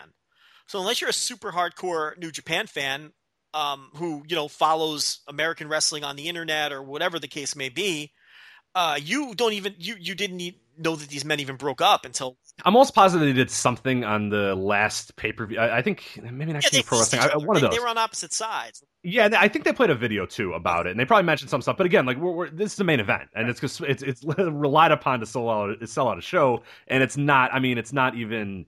It's not like it's a match of two guys that like even if the feud like ignore that it's a feud, it's not like it's two guys that you go, oh my god, I got to see Lethal and Naito. I can't wait to see what those guys do in the ring. It's not even that type of match either. It's a feud. It, the match is happening because they built up a feud, but a lot of your audience doesn't know that it's even a feud. So it's it's it's weird in that sense where it's not like a, a knockout drag out. I don't care what the feud is. I don't care what the buildup is because these two dudes are awesome. It's not that. It's half. I mean, it's it's all Naito. I mean, it's 100. percent You got to give the credit to Naito. And Lethal has not been good in New Japan. And, but this No. is a big opportunity for him.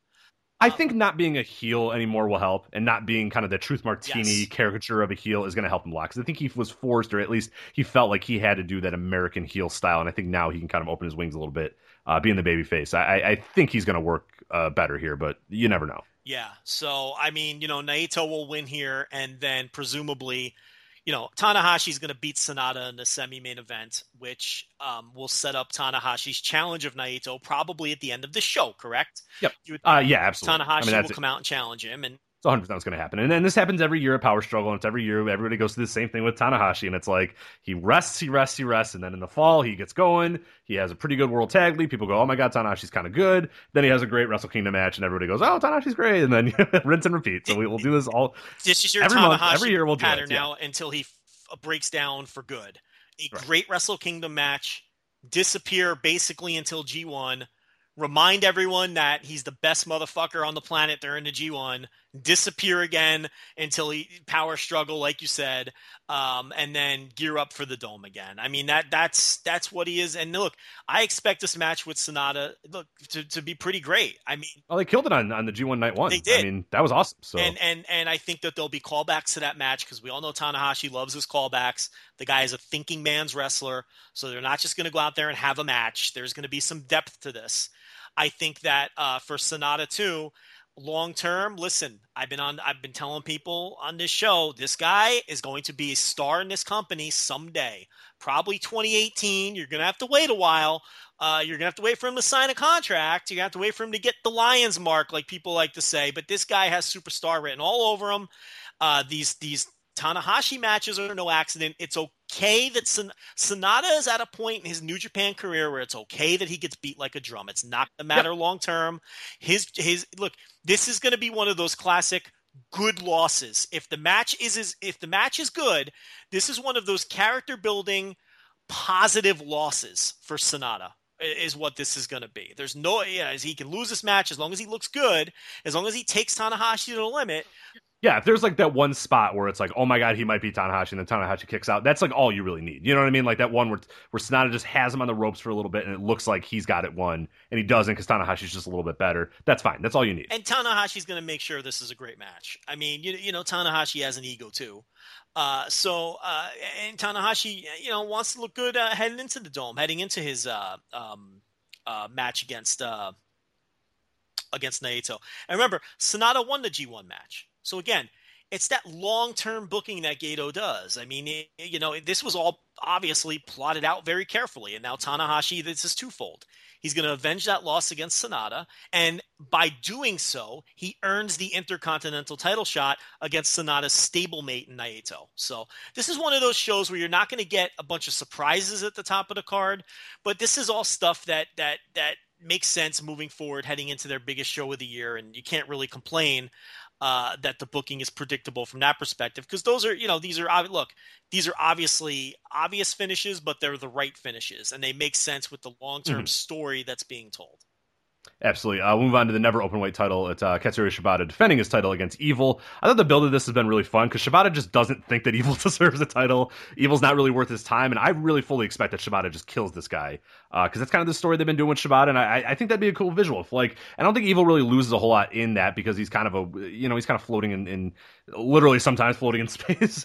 uh, but yeah, I don't think it's a problem if Shibata just comes in here and kicks the hell out of this guy, and in ten minutes he kind of dispatches him and goes, "All right, I'm ready for my next challenger," and it's it's Go Shiozaki again, saying, "Okay, I'm back. Like, let's do this at the dome. I want one more chance. You know, uh, let's do." Yeah, I I think it, do you do you see anything less than that? Do you see Evil taking him to his limit, or do you think this is just a kind of a Shibata beatdown? No, I think this will be a good match. I think that again, though, Evil loses nothing by losing. He's again another guy who's at that point where he can lose matches like this and it's no mm-hmm. problem. And he's another again, he won his G1 match. Look, that was the most predictable match in the G1 from the beginning. We saw that mm-hmm. on the last day and we said, "Oh, Evil's going to beat Shibata, knock Shibata out of contention, and earn himself a never title match. And that's exactly how it played out. And then they did the great angle uh, where Go Shiozaki came out to challenge Shibata, and then Evil attacked uh, Shibata from behind, which was a tremendous angle.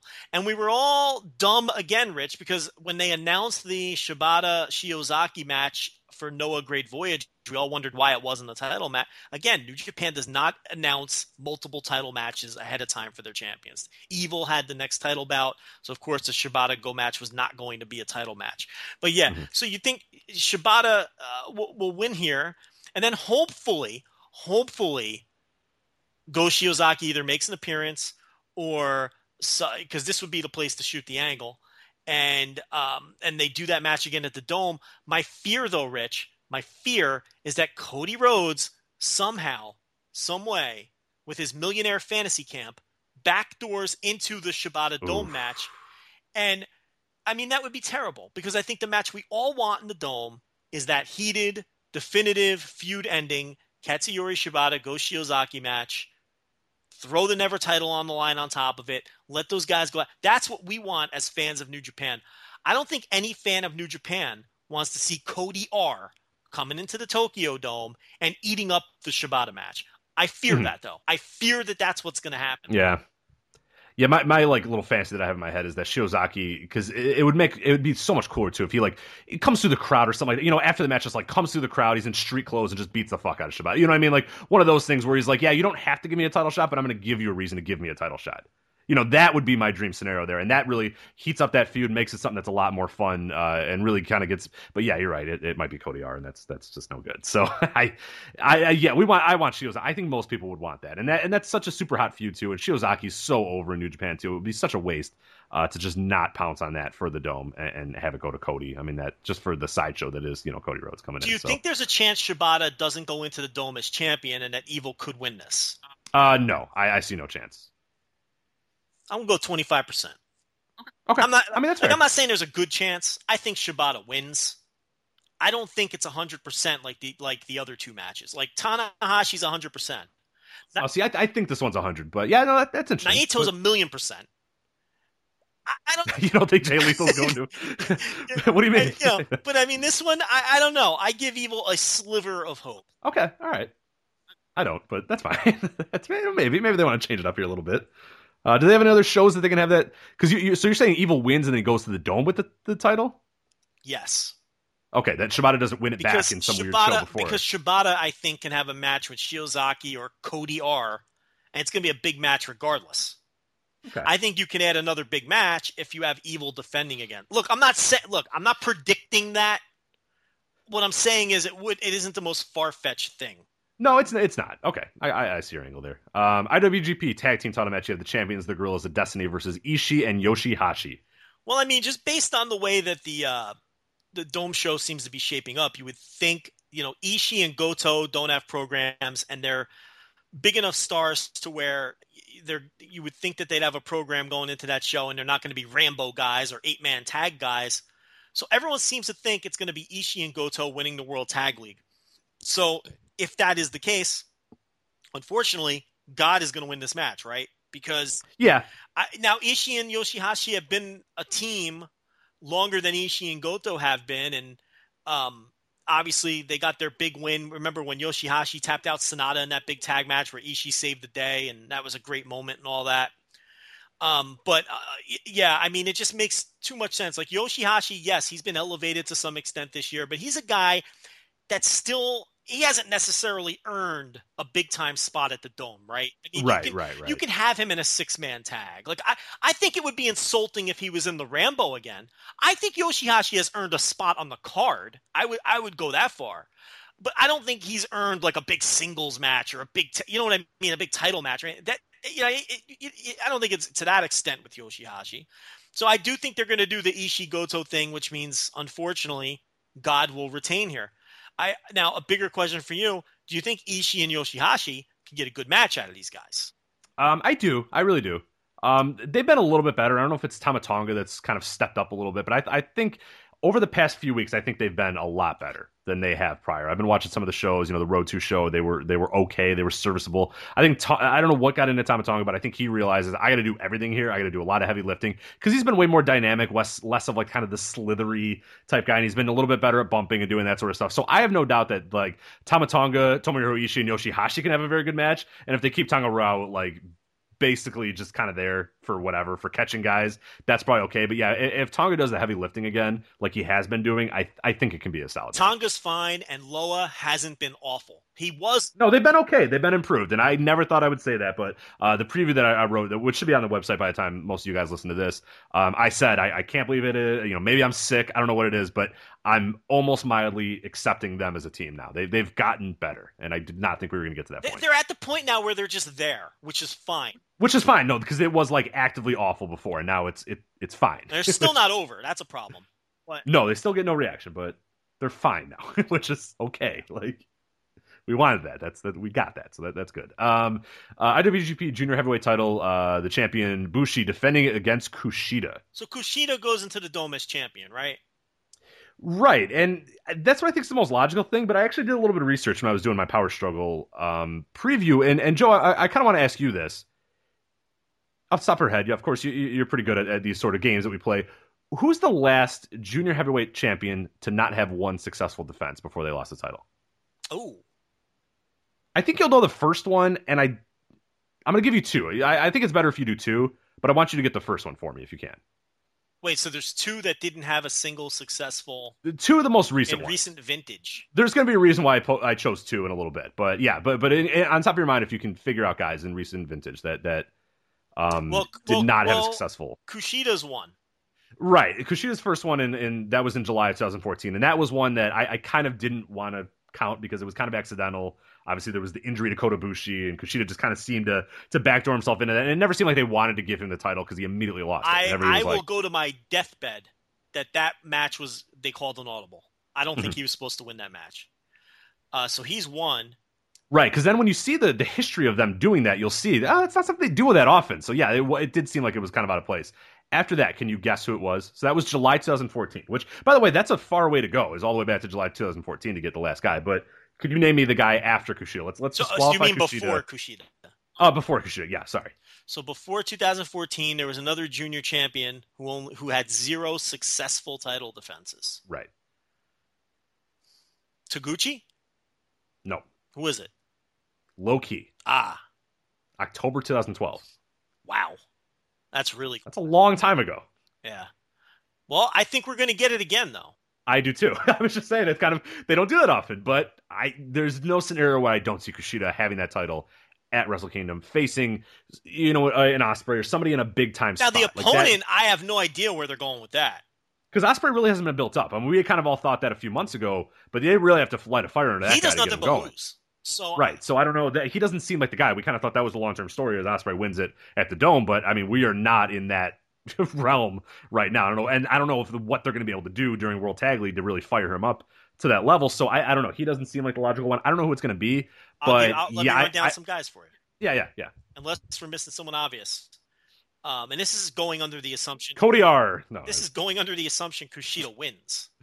right. Which you know, Ricochet. Yeah. I mean, he's kind of a tag guy now, but they can kind of transition him out of that if they want. He's a guy that's at least successful enough where if he came out of nowhere and, and, and said, "I want a title shot," it wouldn't be out of the realm of possibility. Where if Ospreay did that, you would laugh because it's like, oh, what? What? No. what have you done? Can't you see Ricochet coming out after this match, right, and going nose to nose with Kushida and saying he wants a shot at the title?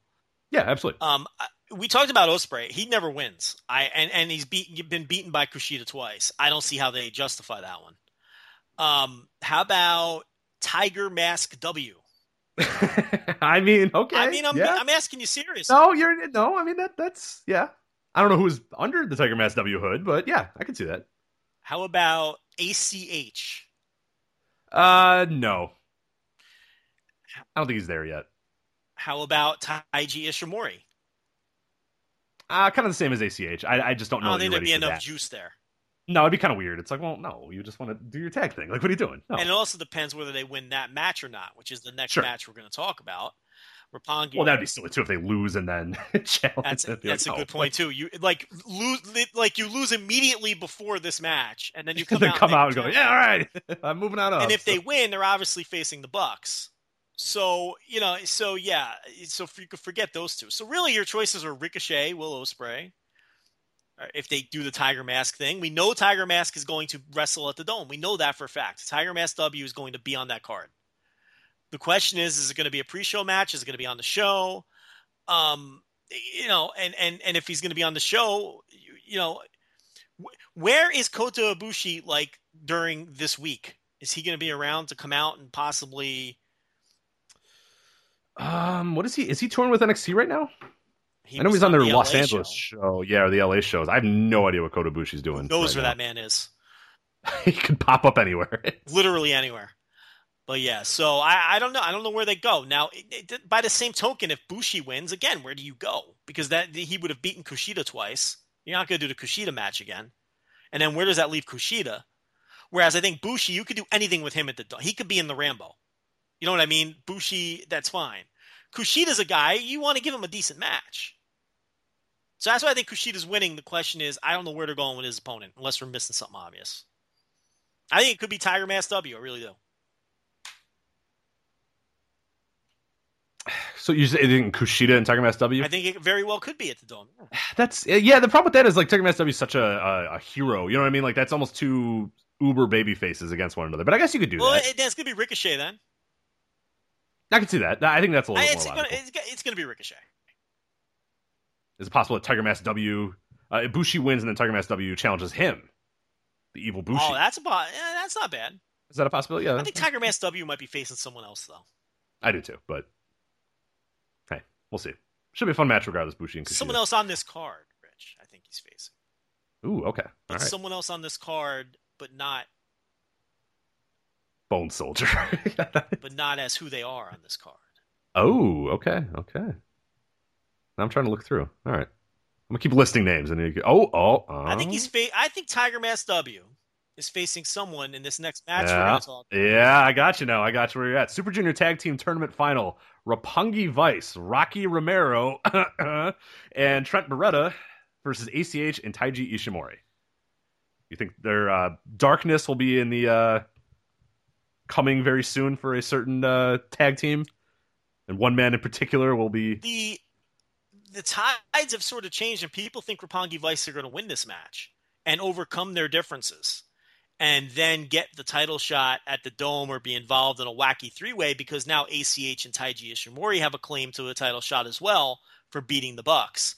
So we could be headed to another awful three or four way, or if AG, ACH and Ishimori win, they'll just simply face the Bucks at the Dome, which is what I would prefer to see and Roppongi Vice would then do the split up angle.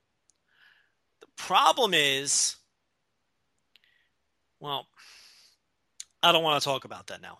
I don't know if I can talk about that now, but I'm kind of on the side. I'm I'm swinging towards the side of the people who think Roppongi Vice are going to overcome their differences and win. Let me just put it that way.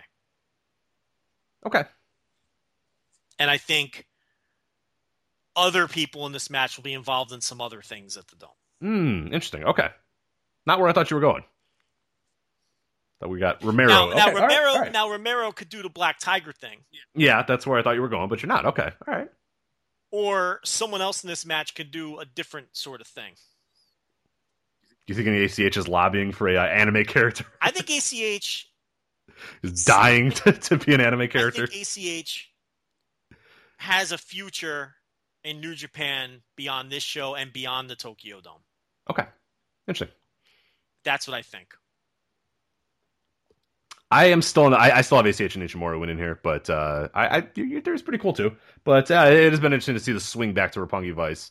Um, yeah, I don't know. Aren't That'll they making to it too obvious though? In a, Uh, it would. I mean, it's like, yeah, I don't know, but sometimes it is the most obvious thing. But yeah, it is a little like on their on on the road to power struggle. Like Romero went to go tag Beretta and then just told him to go fuck himself or something like that, and then like they hugged afterward. It's like so tense that like, yeah, it seems weird, but. I guess we all want a little bit more out of that division, so we're hoping that it's not just Roppongi Vice versus the Bucks versus you know you know we don't want that again because we've seen that so many times. But yeah, that it, it yeah okay. I, I, I still I, I'm still going uh, ACH and Ishimori, but okay. I, I I now have more stronger thoughts towards Roppongi Vice, but I still do think it's going to go the other way. Um, Okada, Goto, Will Ospreay, and Gedo versus Kenny Omega, Adam Cole, and the Young Bucks. I am really looking forward to this. Um, and I put in the preview here. I mean, when you look at the guys in here, yeah, it, it's kind of an inconspicuous random match or whatever. But you look at the guys that, that that make up this match, and every single one of them like fits this match to a T, and I'm sure they're to kill it because you know Okada is awesome at multi-mans. I, I'd I'd put him up against anybody else in a multi-man tag match. I mean, that guy always delivers. Uh, Will Ospreay is Will Ospreay. I mean, you know he's to do some good stuff. Gedo is Gedo. Gedo's awesome. Uh, Kenny Omega's an awesome character, and the Young Bucks have just been awesome these past few months. I mean, they have just I don't know what's happened. They kind of turned it on, new life. I don't know what it is, but those guys are all awesome. And then you have you know Goto and and Adam Cole, which are fine. Like those guys are great too. So I, I think this is going to surprise a lot of people with how good it is.